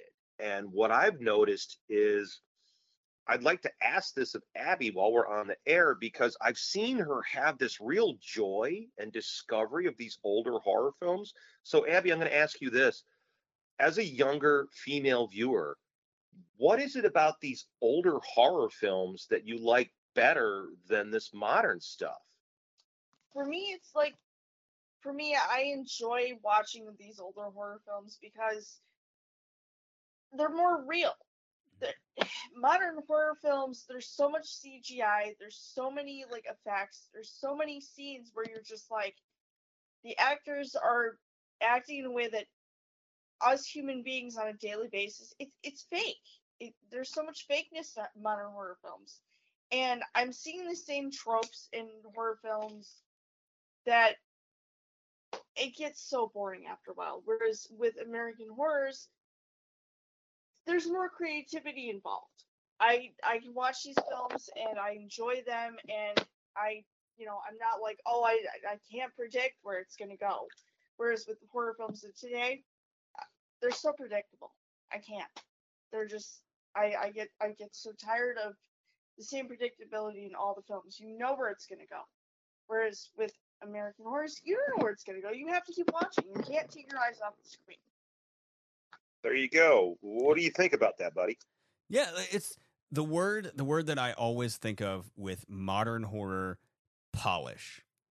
There's so much polish and everything is shiny and clean and and everything. Too bright at night. Yeah, Yeah. in- in- There's in- no real shadows. right in modern horror. But you go back and I'll I'll pull one that I watched from American Horror: Kingdom of the Spiders with William Shatner with Big Bill Shatner. Favorite of mine from when I was a little kid. like you watch that and it's it's practical effects it's it's got a grittiness to it it's got a like there There's real spiders Right. crawling all over William like, Shatner. how do you not love it and and you know you've got a town that feels lived in it doesn't feel like a prop set it it, it feels like this community is lived in and like the the people feel like people and it, you know you you want to follow them on this adventure today it's like you have cookie cutter 32 year old guy pretending to be a teenager number five and that's who you got Yeah. like, then like it's all cutty. Like it's all okay for people. All right, as a professional filmmaker, these older films that are especially shot on film, because when you're doing the process of shooting on film, you got to put more effort and care into what you're doing, because it's harder to light these films. Lighting these films is more difficult. Uh, film costs more money. Digital is is like is like a hand job compared to film. Film is like screwing a fine prostitute from Paris. Digital, it's a hand job. It's a good hand job and it felt great and you got off, but it's a damn hand job. It's a fucking McDonald's meal. So real film, and that's a lot of what we play on the network. I, I look at stuff like paintings. Yeah. And so I'll look at a movie on on American Horrors and I'll go, man, look at the texture of this Mario Bava, The Mask of Satan, the black and white film I play on the network. And it's gorgeous, but it doesn't look like any other black and white film I've seen. And then I'll follow it up with like The Blood on Satan's Claw, which is a British horror film. And it too has its own unique like color sense and saturation and care put into every shot. And it's not filled with like the human eye, every time you blink, your mind reorients itself in time and space. It's a fact. Every time you have a cut in a film, like you cut from one shot to the next, it takes a certain amount of time for the brain to reorient itself into the fantasy. And with this super cutty shit, there's no way to fall into the reality of the fantasy. Do you, you, you understand yeah what I yeah mean? no it makes I- total sense yeah so I'm choosing films that I'll reject a film if the audio's shit. Now, if some of the film, like we play a movie called The Hanging Woman, that's really great, creepy zombie mystery, Paul Naschy, uh, great movie. But partway through, we've got an audio issue in the VHS that we got it from, Ah. and I left it in because it was like my experience of seeing it as a kid. So sometimes when you watch a movie on American Horrors, it's going to have some audio, but it, but not the whole movie. But it'll have stuff. It'll have like scan lines. I and it- love that. Get this i visual love it experience. It's it's a visual painting. It's it's not this pure plastic, boring, nothing. A lot of HD stuff that I see now, these widescreen, re repurposed, re cleaned up, perfectly pristine. They're boring. They're boring. There's something about that scratchy, like I think you said it earlier in the show, I'm seeing something I'm not supposed to see. Yeah. That's a key component of American horrors. You're seeing something you're not supposed to be seeing. My content is isn't available on corporate horror. Uh, people smoke in my movies because people smoke in my life. Uh, people do bad things because in the world people do bad things, and I try to avoid the propaganda stuff. You know, I've tried to keep a lot of the political advertising off, and I, I paid for that financially. I have paid for it by not opening up my airwaves to certain uh, advertising content, but I felt I felt it was more responsible for myself, and I felt better about the network as a viewing experience to avoid that garbage, to avoid that crap, and to not make it a paid experience. Because when we first launched with Alki at FilmOn, we were like HBO. We were a subscription service to start uh-huh. with, and I said to myself, "This sucks. This sucks." Yeah. I want to open up my party to everybody. That's why the channel's free. It's free on Roku. It's free online at AmericanHorrors.net. It's free, and it's meant to be free so that everybody can watch. No, not kids. It's not for kids. It's really mom and dad. You better Yeah. better keep an eye. You may think it's okay, but there's a lot of boobies on this channel, and there is some sexual situations in here, right? We play this one movie. What, what's it called, Trike? The one with the guy killing people, the spike ball, Slaughter Hotel with Klaus Kinski? Yeah, it is. It's Slaughter. Yeah. So there's a movie we play on the network called Slaughter Hotel with Klaus Kinski, who's a notorious German madman. Crazy actor, but awesome. And so there's a killer going through this insane asylum, murdering people, these buxom young ladies. And there's a lot of sexual situations in this movie. And there's one part where, and I had not watched the movie from beginning to end, right? And so on American Horrors, we, we got a rule like no, no double X or no, no double X. No, we don't, no pornography. Nothing going into anything. Nothing Right, going into anything. No penetration. That's fair. Uh, no, no Skinamax. But it's close to Skin. You mean Cinemax? You know, Cinemax movies. yeah. It's close. So we're me and me and the Hobbit here. You hear hearing him talking. The manager of Comic Alley in Lake Geneva, downtown Lake Geneva, Trike's Comic Alley, Trike's Comic Alley in downtown Lake Geneva. So Trike and I are sitting here, and the Hobbit. Hobbits are goddamn horn dogs. Hobbits are goddamn horn dogs. They are such horny, furry, feeted bastards. And so- habits. Oh my god, he's such a horn dog. So we're watching this movie, and uh, I had never seen it from beginning to end until I watched it on my network. It had been on the network for years. We're watching it. And there's a scene where she starts masturbating, and it's getting pretty, pretty heated. Uh oh. And I'm starting to sweat bullets. I am sweating bullets, and the friggin' Hobbit, you bastard, he's going, yes, yes. Go go in, in. go in, go in. And I'm like, no, no, damn it, no, no, no, no. And Hobbit's like, yes, put it in, put it in. and I'm like, God, no, for the love of Jesus and all is holy, please stay on the outside, stay on the top, on the top, on the top of the beard, on the top of the beard. And luckily, they kept it on the top of the beard. Ooh, But- well, Oh, I was sweating bullets, man. oh, I was sweating bullets. Holy cow. We have fun here. Yeah, we have a lot of fun at American Horrors. American Horrors is a lot of fun. see, yeah, and you my know, mom got a big kick out of it, man. You know, she really, really liked it. She enjoyed it very much. Um, she loved talking about it with her girlfriends and stuff down in Chicago. Because my mom, my, my parents were divorced, and my mom never got remarried. You know, Mhm. and part of the reason I left L.A. Uh, a big, the big, well, the reason I left L.A. was to take care of my woman, uh, my wife, and well, women. I knew my things were going on with my mother's health, and she was in Chicago and I was in L.A. And I, I knew I had to step up. I had to step up. I had to be here in Illinois or nearby. I didn't want to move the operation into Chicago because Illinois has a lot of bad uh, laws against small businesses. Ah, Uh, and Chicago can be trouble for me. I can get myself into trouble there. It's where I'm from. So I got to avoid some of my illicit past. Yeah. So uh, we moved to Lake Geneva, Wisconsin. And, you know, it, I got to tell you, man, they've really welcomed us here. We launched American Horrors, the Roku channel. I launched from a hotel in Williams Bay at the Harborview Motel, uploading our content to the server through the hotel Wi-Fi in the middle of the night. That's how you got to do it, guys. Ladies and gentlemen, if you want to run a horror TV channel, you better get ready to take off your freaking gloves and brawl because you're going to be in the ditches, burn through the ditches and drag on the witches and the dragons. Ah! I mean, it's a rough ride, ladies and gentlemen, and you got to be in it like for real. It's an endurance race, and I love it. I'm so happy you like the channel. I'm so happy to be on the radio talking about it because this is my love affair. I love this network. I've been doing this uh, since 2011. We got a lot of great stuff coming up, man. We have so much cool stuff coming up. I love it. I can't wait to see it. I'm going to be right here, sitting in the office, the home office, with the TV on, watching it.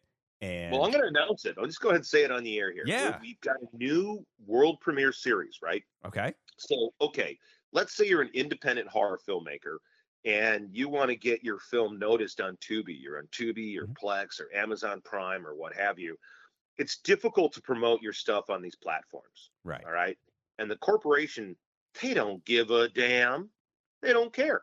You got to get out there as the filmmaker. So, with that in mind, I got in touch with my friends at uh, Marketing Macabre and we had a discussion and I came up with this idea. The idea is this we're going to do world premiere, like world Roku premiere movies on the American Horror channel Oh, that's awesome. one Yeah. fright only on Friday nights after Groovy TV. We're going to premiere starting July 4th movies like The Human Hibachi 2, nasty cannibalism film. I believe Troma's distributing that. Then we've got on the following week Kevin Strange's Cockhammer. That's right. I said it. Cockhammer from Kevin Strange. And I just made the deal with Michael Musatzos. I, I God, I'm massacring his last name. Uh, to put his movie Ravaged Nation up. And these are films that we're going to play one night only for free on the channel to help the filmmaker promote their release on Tubi That's killer. or Plex or whatever you know they're at, because that's a big part of what American Horrors does. Is we're really dedicated to forwarding the agenda of horror, good horror for horror fans. We're we're good time horror.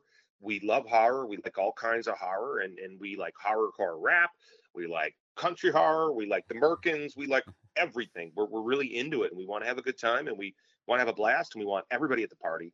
We want everybody to have a great time. But if you're a censorious asshole, if you want to try to censor somebody or you want to bring in your politics, uh, I'm going to cut your head off. Yeah. That's right. I'm going to cut your head off and I'm going to feed your mom your toes. All right. So we don't put up with any bullying in American horrors on the ways of censorship. Or you can't behave this way. Or you can't do this. Or you can't make Republican horror. You can't make Democrat horror. Oh, you got to be a blue this. Oh, you got to be that. Screw it. You got to make a good movie. That's what we want. We want good movies. We want good horror movies. That's what we want. That's all I care about. Yeah. At the end of the day, that's all that matters, really, is Yeah. is just the quality of the end product, period. If it's good, it's good. That's what matters. And people could submit their work to us. You know, I was doing a film festival here in Lake Geneva for many years, but after my mother's death, I kind of hit a wall. I kind of hit burnout, so I I put a pause on it. And a big part of why I did the film festival was to keep discovering new filmmakers, to keep seeing who's the next big director in horror, and to meet filmmakers and to introduce them to new audiences and to have a good time here in Lake Geneva. You know, Lake Geneva is a pretty cool town. Uh, the people here have really welcomed me, and they're good people. Uh, just be careful here. Uh, people drink a lot. They drink a lot. Nothing wrong with that. That's all right. Oh no, it's the women you got to watch out Oh for. man. yeah, in that case, hang oh on a minute. God. I have never ever in my life seen women, and I've partied with Russian women. I've never ever seen women drink the way they drink it in Wisconsin. Oh my God. Oh my God. And I'm a drinker, man. I'm a drinker. I'm 235 pounds. I'm a big fellow who likes to pound them. But damn, these women. Oh my God. Ow. Run. Run and hide. Hide your Jimmy. Get a cod piece. Ladies and gentlemen, get a cod piece before you show up at some of these bars here in Lake Geneva. If you're a big, handsome man, get a cod piece because you might have your balls grabbed. It's actually happened to me in a couple of bars. I've had some craziness with like drunk patrons. I had some drunk old broad uh, grab my nuts at this bar in town. And And I'm like, get off me, get off me. He's like, what? You think you're all that in a bag of chips? I'm like, get off me. and she was chunk, man. She was like in her 60s. oh wow, no, that's even better. Yeah, she's Just walked right up to me and grabbed my package bam. That's and got a good old honking grip on there. She got Oh. the, the GI Joe kung fu grip on my my boys, yeah. and I'm standing there. The bartender don't know what to do. Like, oh my god, what's happening? I'm like looking at like with my Wayne, help me, Wayne. He's not doing shit. Oh god, dude. So I would say to people in town, uh, if you're a big, handsome, blue-eyed, blonde-haired man, you might want to bring a cod piece. There you go. I, I think you can get those on Amazon before you go. You get it delivered, then you make your trek up. It's fine. It's all part like of the trip. fatty cod piece Yeah. might even help. Yeah, it'd be fine. Um, now you you told me also, uh, and I got to touch on this, that you had an extremely famous neighbor, and I got to hear about this. Well, here's the funny thing. I, I really believe that the people handling this particular four time Grammy winning star who did the theme song to the James Bond movie, um, well, Billie Eilish and Finney grew up next door to me. That's awesome. Yeah, uh, they moved in when Finney was a little boy, right next door, uh, where I lived in Highland Park, where I launched American Horrors. You know, where I where I shot American Horrors, where I, I shot music videos, where I mentioned the Orphan Killer. Mhm. So it, it's hilarious uh, that interviewers ask, like Billie, "Why is your music so dark? Where does this darkness come from? Where do the spiders come from?" Well, ladies and gentlemen, I'll tell you because we had a black widow infestation in my yard and her yard. And if you want to see it on YouTube, you can. Look up Hart Fisher on the Verminators, part one and part two. Hart Fisher on the Verminators. And you can see the whole segment about the horror director who's afraid of rats and spiders. Well, the house next door is Billie's house. Okay. And uh, Billie and Finney, their parents, Maggie and Patrick, they moved in when Finney was a little kid. And uh, then they had Billie. You know, the mom was pregnant with uh, Maggie, was pregnant with Billie pretty quick. And so uh, the, those kids grew up next door to me. And we played our horror movies loud. So they grew up hearing all these horror movies played. And, and my late wife, uh, Waka, was a horror fanatic. And one, one of the coolest things about marrying somebody from another country is who's a horror fanatic is you get to share with them your collection, yeah, right? yeah. So, so somebody was in Japan, you get to sit there and be like, "Oh, you never got to see Street Trash? oh, yeah, you got to see. Oh, yeah, these winos drink Viper and they melt. It's great. You've never seen this? Awesome. You've never heard of Wolfen? Okay, great. Albert Finney horror film. We're going to watch this. And so you get to have that great joy. And so as I'm going through this library of horror cranked to the max on this stereo with 16 inch Cerwin-Vega speakers, uh, giant stereo system, their house is right next door to mine. You could hear everything in my house. I could hear everything in their house. She grew up here in these films. And also, uh, I'm her first director. So it's my understanding from examining like the history or people are letting forward because they're not being honest about her background, you know. Uh, there really aren't. Uh, I'm her first paid acting gig. That's so. I awesome. believe from my paperwork that Billie Eilish had her very first paid acting job for me. And she's in the credits for American Horrors. She's in the opening credits for the TV show. She's one of the little girls, and she's got blonde hair, and she's holding a bloody knife. And she's one of the little girls that walk with bloody feet through the frame. Oh, that's so awesome. And these are all her girlfriends and my neighbor's kids. And we shot that in Highland Park. And then she's also in the music video Hollow from the band Heard the Humans. And she plays Death uh, because the, the plot of the music video is there's this rapey dude and he gives this chick a roofie to rape her and she ODs on the roofie and Billie's there as death. And so she's in these two things. It's it's not in her official bio. Because I really do believe her handlers are terrified of what I'm going to say to the public about her, her family. Oh my god, oh my god. And then Finney was uh was the kid next door, you know, and and I he was older than Billie, so I dealt with Finney a little bit more. And and Finney had a a, a band called it was originally called Hollow Point Eyes, and their mom's kind of a hippie vegan mom. So she's very politically correct, and she's like, "You can't call it Hollow Point Eyes because of school shootings, blah blah blah blah." So I think they changed their name to the Slightlys. Right. Terrible name. Yeah. And the band was really good. Like it was good. It was a bunch of teenagers, and it was kind of punky and fun. And I played it on my radio show because back then I was doing a radio show called Heart Attack Radio. If you're not ready for the truth, brother, then you're in for a serious fucking heart attack. and it was political. Uh, so I, I really know the family, and and oh man, it's it's hilarious. And I love the fact that she's in the opening credits of the American Horrors television show and promos that are playing to this day. That's so yeah, that's that's killer. That's so great.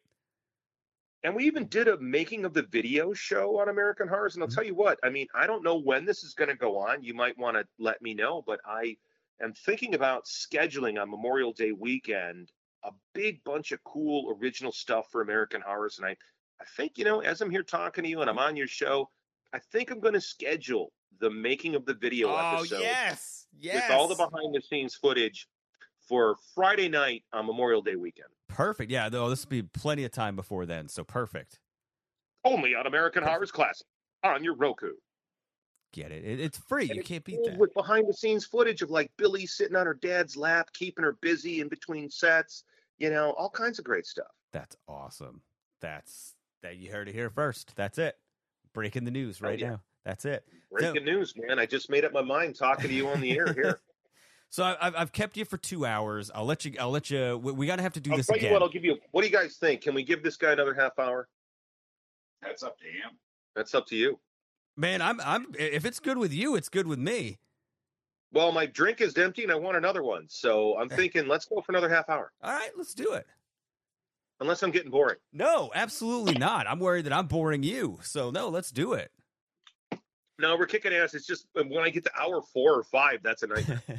and since I'm not on camera, I'm not on video, I'm not as tired. Like this is easier. yeah, no. like when you're on camera, it's and they don't let you get up. Like I, I, I kind of this Hollywood Hollywood Squares version of podcasting is like too much, guys, and especially because frankly, okay, I understand the democracy of the Hollywood Squares of podcasting, but ladies and gentlemen, some of these people shouldn't be on the air. that 100 percent true. Boring as fuck staring at their shoes, they're picking their nose, they're they're drawing. Like I do a lot of these comic book podcasts, and it's like, dude, do you know how disrespectful it is to the audience that you're just sitting there with your head down looking at your drawing while we're supposed to pay attention to the show? And you can't even be engaged in the show. You as the guest can't even be engaged in your own goddamn show. It's God, so unprofessional, man. God. And people go, Well, Hart, you're a madman when you're on these shows. Yeah, mostly because I'm. I'll say it. I'm going to drop the f bomb. Do it. I'm fucking bored. I'm fucking bored. I'm fucking bored. I'm fucking bored. I'm fucking bored. They're boring the shit out of me, man. Yeah. You no. ever feel that way? Like looking at like that. I can't remember who said it. The Hollywood Squares. Johnny Danger Deadly did. He said, you know, uh, men in boxes. That's Oh what he yeah. called it. Men Yeah. in box, Yeah. heads in boxes, just all floating there, and they're looking off here and they're looking off there. And come on, man. You know what? If they don't have nothing to say, turn off their camera. Right. We don't need to see 12 squares up there, 10 squares up there, nine squares up there. The Jesus, six. What? The Zoom meeting. Yeah, Yeah, Zoom meeting. yeah, it- boring. Gives me PTSD of my workday, where I'm like, I don't want to be a, like I just left a Zoom meeting. I don't want to watch it uh, like for my recreation. Yeah. I mean, okay, I really like Joe Rogan's podcast. I listen to several different podcasts. I listen to Russell Brand, but I don't watch them. Yeah. I listen like radio, and I find it's a lot easier. Oh, it, it, If I have to sit down and look at it like it's TV, every once in a while Rogan will be entertaining with like the camera, you know, but most of the time I just prefer it as radio. I don't need the Yeah. visual at all. no. Well, most of the time, nobody adds anything for the visual aspect of it anyway. So, um, no, like the you mentioned the Gorecast, and the thing I love about them, not only like I, I like the show, but they are amazing at the promos for each show. God, they're geniuses, like, right? Like the promos air throughout the week, and they tease like what's coming up on the uh, on the Sunday show, and oh my god, they're so good! Like every time the promos just they're, they're just home runs every time. Those guys are comedic geniuses, and so I'm trying to pull together the financing to do a slate of American Horror's original films. And one of the ones I really want to do is Johnny and Giz Go to America. Oh god, that would where be they come here to. America and like me and the hobbits show up at the airport to pick them up and we're we keep getting it wrong because they're Irish and we keep fucking up the Irish part. Like we show up in Scottish kilts and bagpipes at the airport and they keep getting America wrong. Like they keep thinking everything in America is what's on American horrors. Oh, so when they show up, they show up in Tokyo sportswear yes.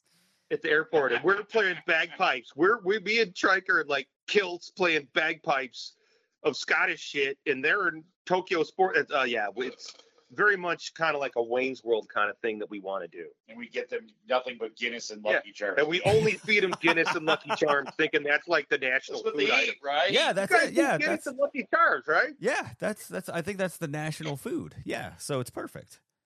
Uh, every- Yeah, yeah. Because I really love uh, Johnny and Giz are fantastic. They're really great guys to work with, and they're so good. And I like. I don't agree with all their reviews, right? right. And sometimes I'm watching their show and I'm going, "Mm, you're getting it wrong, you son of a bitch." But then I understand I'm a lot older than everybody else, and I've seen this stuff, and like you, these these young whippersnappers will talk about this thing like the brand new kind of Wheat Chex. I haven't eaten Wheat Chex since I was five years old.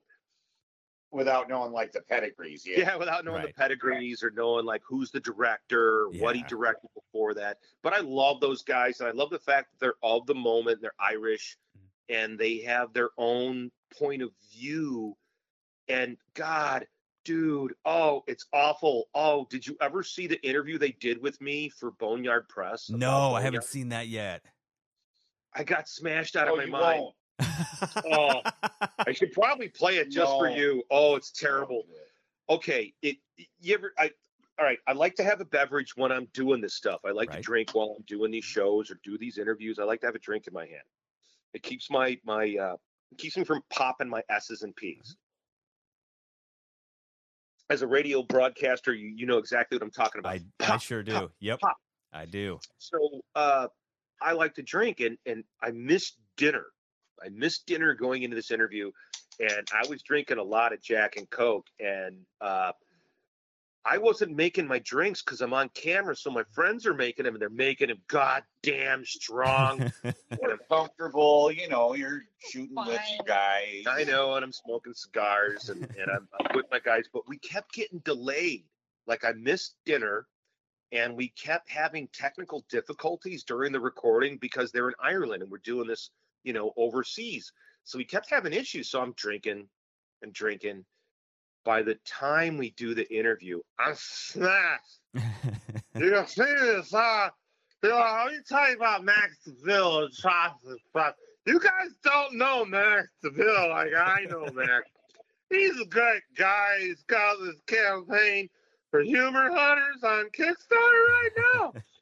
That's fantastic. You guys, you know, Max is great. I love Max. You know that drunken guy on the bar stool? Uh, yeah, I've I've been that guy a time or two, but yeah, Oh I, I know. God. You I'm- haven't done it on the air. no, You I have not haven't. Done it on the air, on camera. And the guys look like they were in a train wreck. Like, how do we stop this? We can't stop this.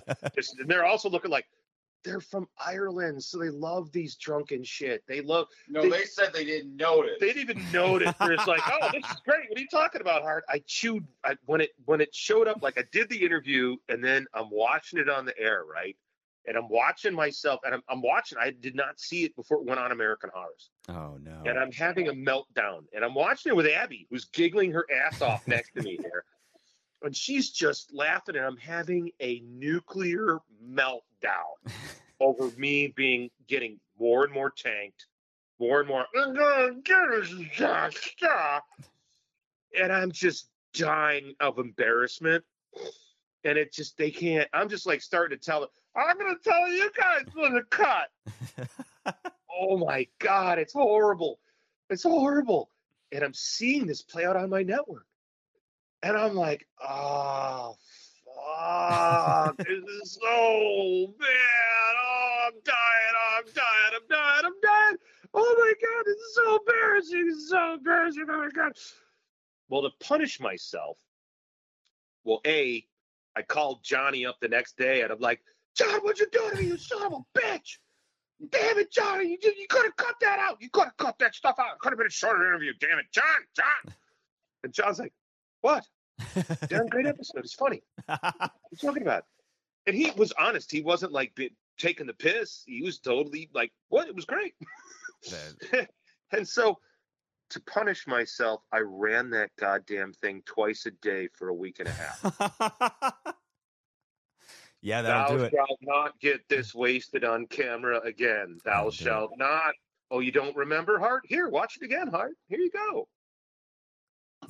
So that's the equivalent of uh like when, you know, the old story of the parents teaching their kids not to smoke by making them smoke the whole pack. Oh, that happened That's to it. my dad. Yeah, that happened to my father. It didn't keep him from smoking. Now. And when I was a little kid, I saw my dad smoking, and I'm like, "Hey, Pop, what what are you doing that for?" And I'm a little kid. I'm like four. Wow, you want one? sure, I'll try. Gives it to me. Coughing up a lung. Why do you do that? I like it. I don't smoke cigarettes, ladies and gentlemen. I do not smoke cigarettes. I do like a cigar though, but then you're just puffing on a cigar. You're not really inhaling it. Right. See, I thought you were going to say I did that, and then Johnny Smoke came in and told me not to. And I love finding those uh, anti-cancer ads, it's like so men who good. flirt with death, and you know, if anybody out there wants to send us stuff or send us links to something they they want to see on American Horrors, hey, I'm looking to run down every rabbit hole. So if you guys got something cool I should put on the network, I'm always looking for something crazy. I love it. Uh, there's, um, uh, gosh, I got to figure out who the. Um, Did you see Groovy TV? What do you think of Groovy TV? I haven't seen a lot of Groovy TV, but it's like it's fun. Like it's a high energy, really fun. Like from what I've seen, like that's what I like about it is like it's super fun. Mm-hmm. And like that's the witch taint. I haven't seen that You yet. see the video like we are the sons of Satan because we don't give a fuck. oh no.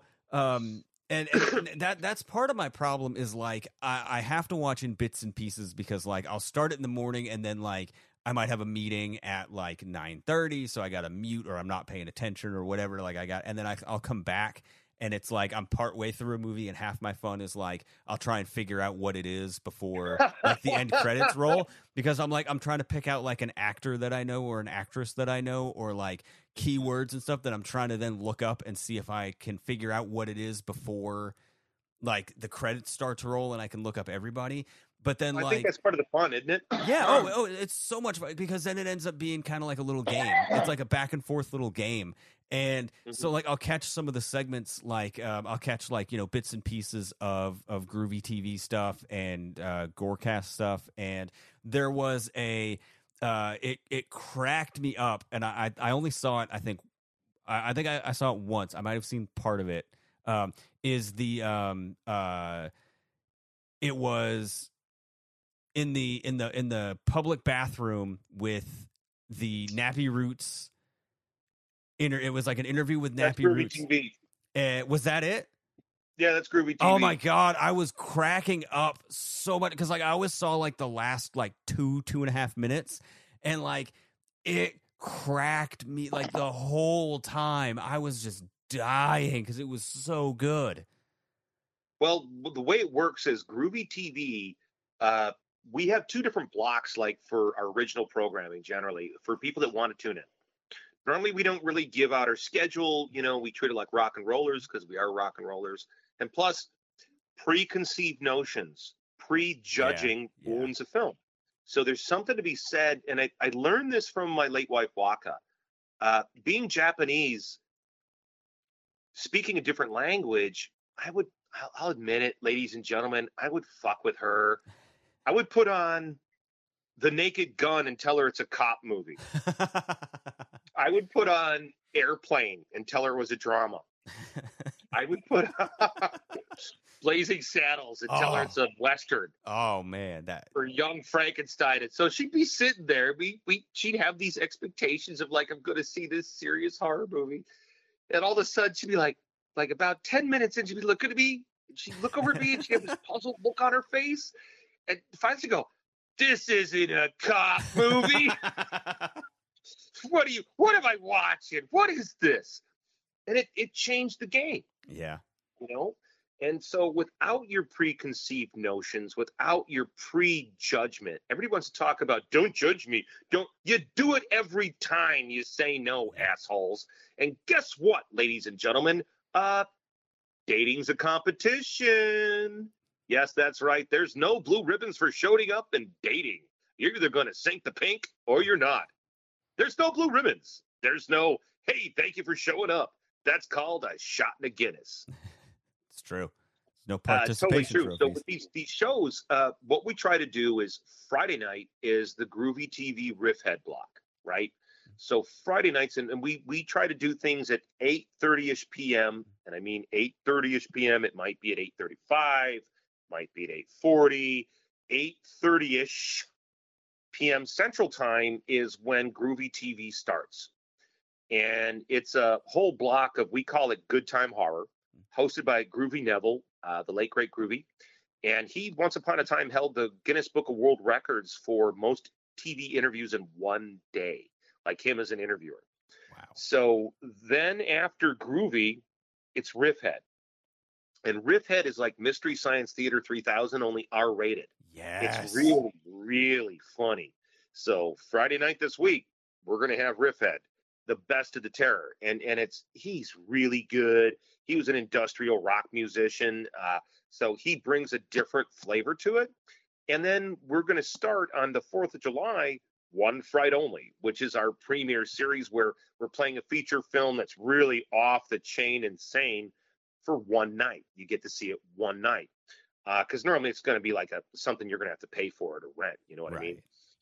Uh, and we're working with a lot of really cool filmmakers on that. And then on Sundays, and again, this programming will rerun. So the Groovy TV and the Riff Head, it'll rerun on Saturday, but I won't be able to give you a time. You know what I mean? Yeah. Uh, Sunday night, 8:30ish p.m. Central. That again is a rebroadcast of Groovy, but also mixed in with uh, Gorecast and our paranormal investigation show, Mission Terror. And we're about to update season one. Season one has been playing on American Horror's Classic, and we're about to update it. And the boys and I have been getting ready for uh, a couple of new episodes for season two, and they're putting together season three and that's on Sunday nights. Also, we do a lot of music video premieres. Like we work with a lot of uh, labels all over the world, so we've got a bunch of music premieres set up for Friday and Sunday nights. And generally, after uh, Gorecast and Mission Terror and Groovy TV, uh, I put on some kind of crazy movie. I try to find something really cool. You know what I mean? Something new, something fresh. Uh, like this week, we haven't had on for a long time a really great Christopher Lee movie called The Horror Express Oh which is kind of a horror riff of uh, Murder on the Orient Express, and it's a, a pretty big budget film. Peter Cushing, uh, who loves you, baby? Kelly Savalas. Telly Savalas is in it. A lot of great actors, and it's actually a really fun film. And that's the thing I'd say to people: if you're a Svengoolie fan, you're gonna love American Horrors. If you love Svengoolie, if you love Elvira, if you love Joe Bob Briggs, yeah. you're gonna love American Horrors and American Horrors Classic. It's like uh, every single person that I have introduced it to will come back to me like a couple days later and they're just like this is fucking awesome. Like it's it it hits the all the right notes for a an old school horror fan and even there are there are the elements that speak to the new school horror fan. Like it it hits all the notes and it's it's it's a love letter to horror fans.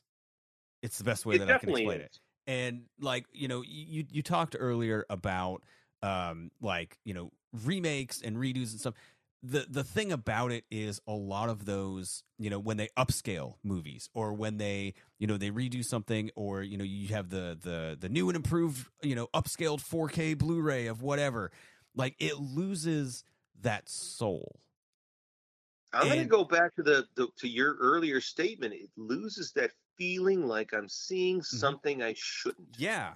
And so like I want I turn on American horrors and it's got, you know, you said like the the the, the scan lines or it's you know, it's not a a an upscaled 4K pristine uh No. print and I love that. Like that's the best compliment that I can give is it's like it's perfect because it is. It's like it's like you're sitting in a room with a VCR and a stack of VHS tapes and you're just putting one in after the other after the other and it's just it's. And you don't know what's going to be on it. No, it's perfect. And it's, It's just like they're worn out something you like you inherited a video Yes. store and the labels are kind of scraped up and you can't quite read what's on the labels. So you keep jacking them in there and you know it's hard, and you don't know what the trailer's going to be. You don't know what the warning's going to be. And man, I have found like I've been playing these really fun commercials uh, for Groovy TV and I will put in these crazy commercials to go with the programming. So like when I put on Gorecast, I'll make sure some of those will be like Skulls beer or you know more like Princess beef spread. Princess beef spread. What the what the hell is beef spread? And so I try to put in more Eurocentric stuff. And then when I put on Groovy TV, I'm putting in like those old Joe Piscopo, Bruce Lee, Miller Lite commercials Yeah. or uh Wang computers. I love the Wang computer for your Yeah. office needs. Where it's like, you know, a lot of computer companies only care about one thing or the other, but not Wang. And I'm like, I love it. I love it. Yeah, it's Burgess Meredith. It's Burgess Meredith to Rocky. You're a bum, Rocky. You ain't worth nothing till you got a wang. Oh. oh my god! So I love that. So I, I flavor the commercials to go with the movies and to go with the programming. You know what I mean? And I'm signing a bunch of new horror host shows, and I'm signing a lot of great content. So I know folks at home are going, man, the writer's strike. Yeah, the writer's strike is going to go on for a while, ladies and gentlemen. Yeah. So you better buckle down and get ready and tune into American Horrors at American Horrors Classic. It's totally free.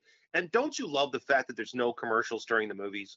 Oh, it's it's incredible. It does not take you out of it at all, and um, you know, having no You're in the moment. ad, ad breaks. Yeah, it, it's literally yeah, like you're you're popping in that VHS, and um, you know, it's you know th- that game that I play. It's like I'll I'll look up, I'll catch it, and it's like you know a third of the way through or two thirds of the way through, and I'm Sure, like, like, when a movie like Edge of the Axe comes Yes. on. Oh, yeah, you mentioned uh, Night School, or Yes. you mentioned that demonic cat thing, The Uninvited. Yes. Oh, I love I love it. And um uh Amsterdam was in in the rotation for a little bit for a while and um I'm going to bring it back. I almost scheduled it when I was doing the schedule Yes. on Sunday. I almost put in Amsterdam because, you know, Sunday, uh, May 7th uh, was uh, Wakakao Kawa-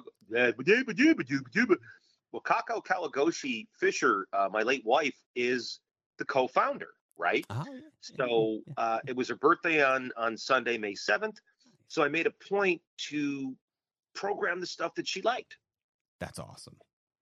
Yeah, and I'll admit it. I programmed a bunch of the American Horror shows on American Horror Classic because, well, Waka cut him. Waka was one of the directors and was there. So uh, this is all very personal. American Horrors is very, very personal. I don't think the person that's in charge of Shudder is actually doing the programming.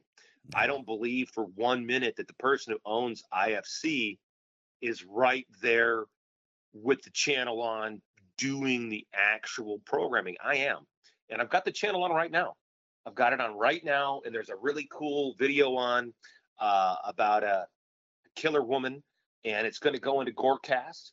Uh, and I love it. I love my channel. Uh, it's a dream come true. It really is. It's the channel I dreamed that I wished was there when I was a kid Yeah. and I love it. I'm I'm I'm madly passionate about this. My staff is madly passionate, and I could use your support. People at home, I could use your help. The online store makes a difference. Uh, getting shirts from our store at AmericanHorrors.net backslash shop. That impacts us. This is how we make our living. So you guys can help us keep the channel going and keep it running for free by buying some merch. Get a comic book, get a movie, get some clothes, you know, get a coffee mug. That really helps us. That really does. And this is my birthday month, and I've got a special uh, new Hart Fisher shirt from my role in MP Armageddon. the hit radio play, where I'm playing this uh, NPR radio host rebel at the end of the world in Los Angeles, and I'm still at large. I'm still at large. So if people could buy that shirt, that that makes a difference. That really helps us out. Might even buy me a hamburger or Hey. some more rum. and if you know uh, we all need a little bit more rum so you know if, if an extra shirt or a, a mug or a comic helps you get there that's what we want everybody to do and it really uh, does. It really helps support us. I, I'm serious about that. It's uh, it really makes a difference, and I love seeing this in social media. When I ship out a comic book order or I see a fan in a shirt, I, I love it. I love it. That's just really makes my day and all the work that I work. I work all. I work every goddamn day. I, I can't even remember the last time I had a vacation. I had to move twice in the last year. It's been unreal. Sunday night, beautiful night, beautiful day, sunny out, gorgeous. I wanted to go to the lake here in Lake Geneva, but I was working on all the programming for Sunday. I'm sitting there programming, and it takes hours. Couldn't go. So if you guys want to help me, besides watching the channel, buy some merch, man. That really makes a difference and helps. well we're gonna we're gonna put up a link for that uh, americanhorrors.net slash shop. Uh, there's something for everybody if you're a horror fan. Uh, all the sizes for shirts that will fit you no matter uh, no matter how big or small you are. If you're like me you're a, you're a small plenty of stuff in there uh, comics all that stuff. So you're definitely going to find something that you like. So support the channel support independent horror uh, an independent horror outlet americanhorrors.net yeah, and that, that that's also the thing about it is people are like, well, I don't have a Roku, so I can't watch it. Go to the dot go go to the dot net, go to the website. It's up there. You hit the button, you hit the little play button, pum, pulls it right up and on your here's a screen. cool tip. Here's a cool tip about the website. Uh, this is a linear stream. It's old-fashioned television. You get what I'm saying, folks? Like it's streaming. Like if you get up to go take a shit, you can't pause. Yep. There's no pausing it unless you're watching through the website. Ooh. For some reason, me and my programmers haven't been able to figure out why. But if you're watching American Horrors or American Horrors Classic through AmericanHorrors.net, you can pause it. What? Dude, you could pause it. Like I've watched it on so the site big. and I've never tried it, so I didn't know. Like Yeah. I've I've watched it on the site and I've never I've never even tried to pause it. And I, I watch it for, watch it on for, for myself. I watch it through my PlayStation 4. And Yeah. I'm pretty sure you could watch it through your Xbox. Uh, it plays on your phone, any web browser. Just Yeah. go to AmericanHorrors.net, hit play, uh, and it, it rolls, baby. It rolls. And it rolls pretty good. I'm pretty happy with the picture quality, too. Yeah, oh yeah, it's great. Like I've I've I've had it up on our um on on the TV in the living room, here in the office, um here on the phone. Like it, the quality's fantastic. So, um yeah, it's it's a great viewing experience. So and it does work best like if you're watching it on like a, a new uh, super duper tv set uh, it works best if you set your your visual settings to your film setting ah yeah, if yeah. you put it on the super dynamic rgb setting super bright it's going to look like ass. It's going to look terrible. You're going to want to put it on the film setting and then the channel is really nice because you know the way you set your tv really changes how the picture looks Oh, absolutely. Yeah, like you go through those settings and they have like sports mode and game mode oh, and Oh, all yeah. that stuff. And yeah, like Well, that some of those are like for 60 frames a second Yeah. and the human eye a lot of people don't understand that the human eye functions like a human eye and 24 frames a second actually works really well for the human eye 60 frames a second is like too much for us it doesn't look quite right and that's why i'm like go with the film settings not the sports setting not dynamic yeah. not standard. You really want to put it on a film setting, and you'll get yeah, film as, as the Gorecast guys go, film yeah. film setting. Because Gorecast is playing right now as we talk in the background here. I've got the sound all the way down. Oh, that's, Uh, it's it it makes a big difference with the settings, and it, it it really helps with your viewing pleasure. And also, I would tell people at home, we have the channel mixed kind of hot, so it gets loud and it gets quiet. And remember, this is for mostly grown-ups and anybody over 17. This really isn't for your nine-year-old. Yeah, no, I would not recommend it for a night. It's it's like we do. No. Um, we've we've kind of um, we've added a uh, a stand up comedy show along with our podcast, and we say that's yeah that that that's a 16, 16 and older show. So like yeah. the podcast usually you know we we don't it's it's not necessarily an age cutoff, but yeah. So yeah, not not exactly for the younger crowd. So, um, but no, I I can't tell you how much I appreciate you uh taking some time out and chatting.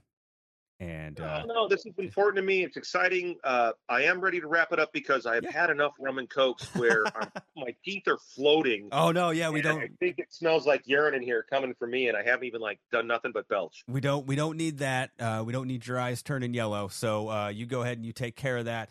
Thank you so much for your time. I appreciate you, uh, uh, you know, reminiscing about early horror with me, older horror, and bringing it to people with American horrors. AmericanHorrors.net. Is there anything else that you want to, um, any any last minute plugs that you want to throw in there? Well, be true to yourselves, people. Definitely, if you want to see any of these talk show clips, find me at youtube.com backslash crime pays Hart. You can see them on Jerry Springer, Sally Jessy, uh, Larry King, CNN Headline News. You can see protest march footage. And also, again, go to AmericanHorrors.net backslash shop. Pick up some merch. It really makes a difference. Uh, all the comic book stuff, I'm packing personally. It's not like somebody else, it's me. So I'm going to sign this stuff. So if you want a Poems for the Dead, if you want to get uh, a copy of these vintage comic books, the Jeffrey Dahmer comic book I did, uh, Dahmer vs. Christ, Dark Angel, Bill the Bull, Babylon Crush, Dead Girl, Flowers in the Razor Wire. We have all these books in amazing condition, and I'm packing them up and I'm throwing really cool extras into the packages. So I'm the guy doing it. I'm the one signing this stuff. The stuff's affordable, and God damn it, you may be the person buying my rum that night. There's no better gift uh, that we can give to you for that. So for all of the work that you do. So, Hart motherfucking Fisher, I appreciate you and everything that you do. Uh, I appreciate what you're doing with American horrors and all of that. So, um, on behalf of old school horror fans everywhere, I say thank you uh, for for keeping it alive, for keeping it going. Um, I cannot thank you enough. Thank you, brother. Thank you, and thanks to all the fans out there who watch. You guys make this possible, and I love you. And I'm going to keep going.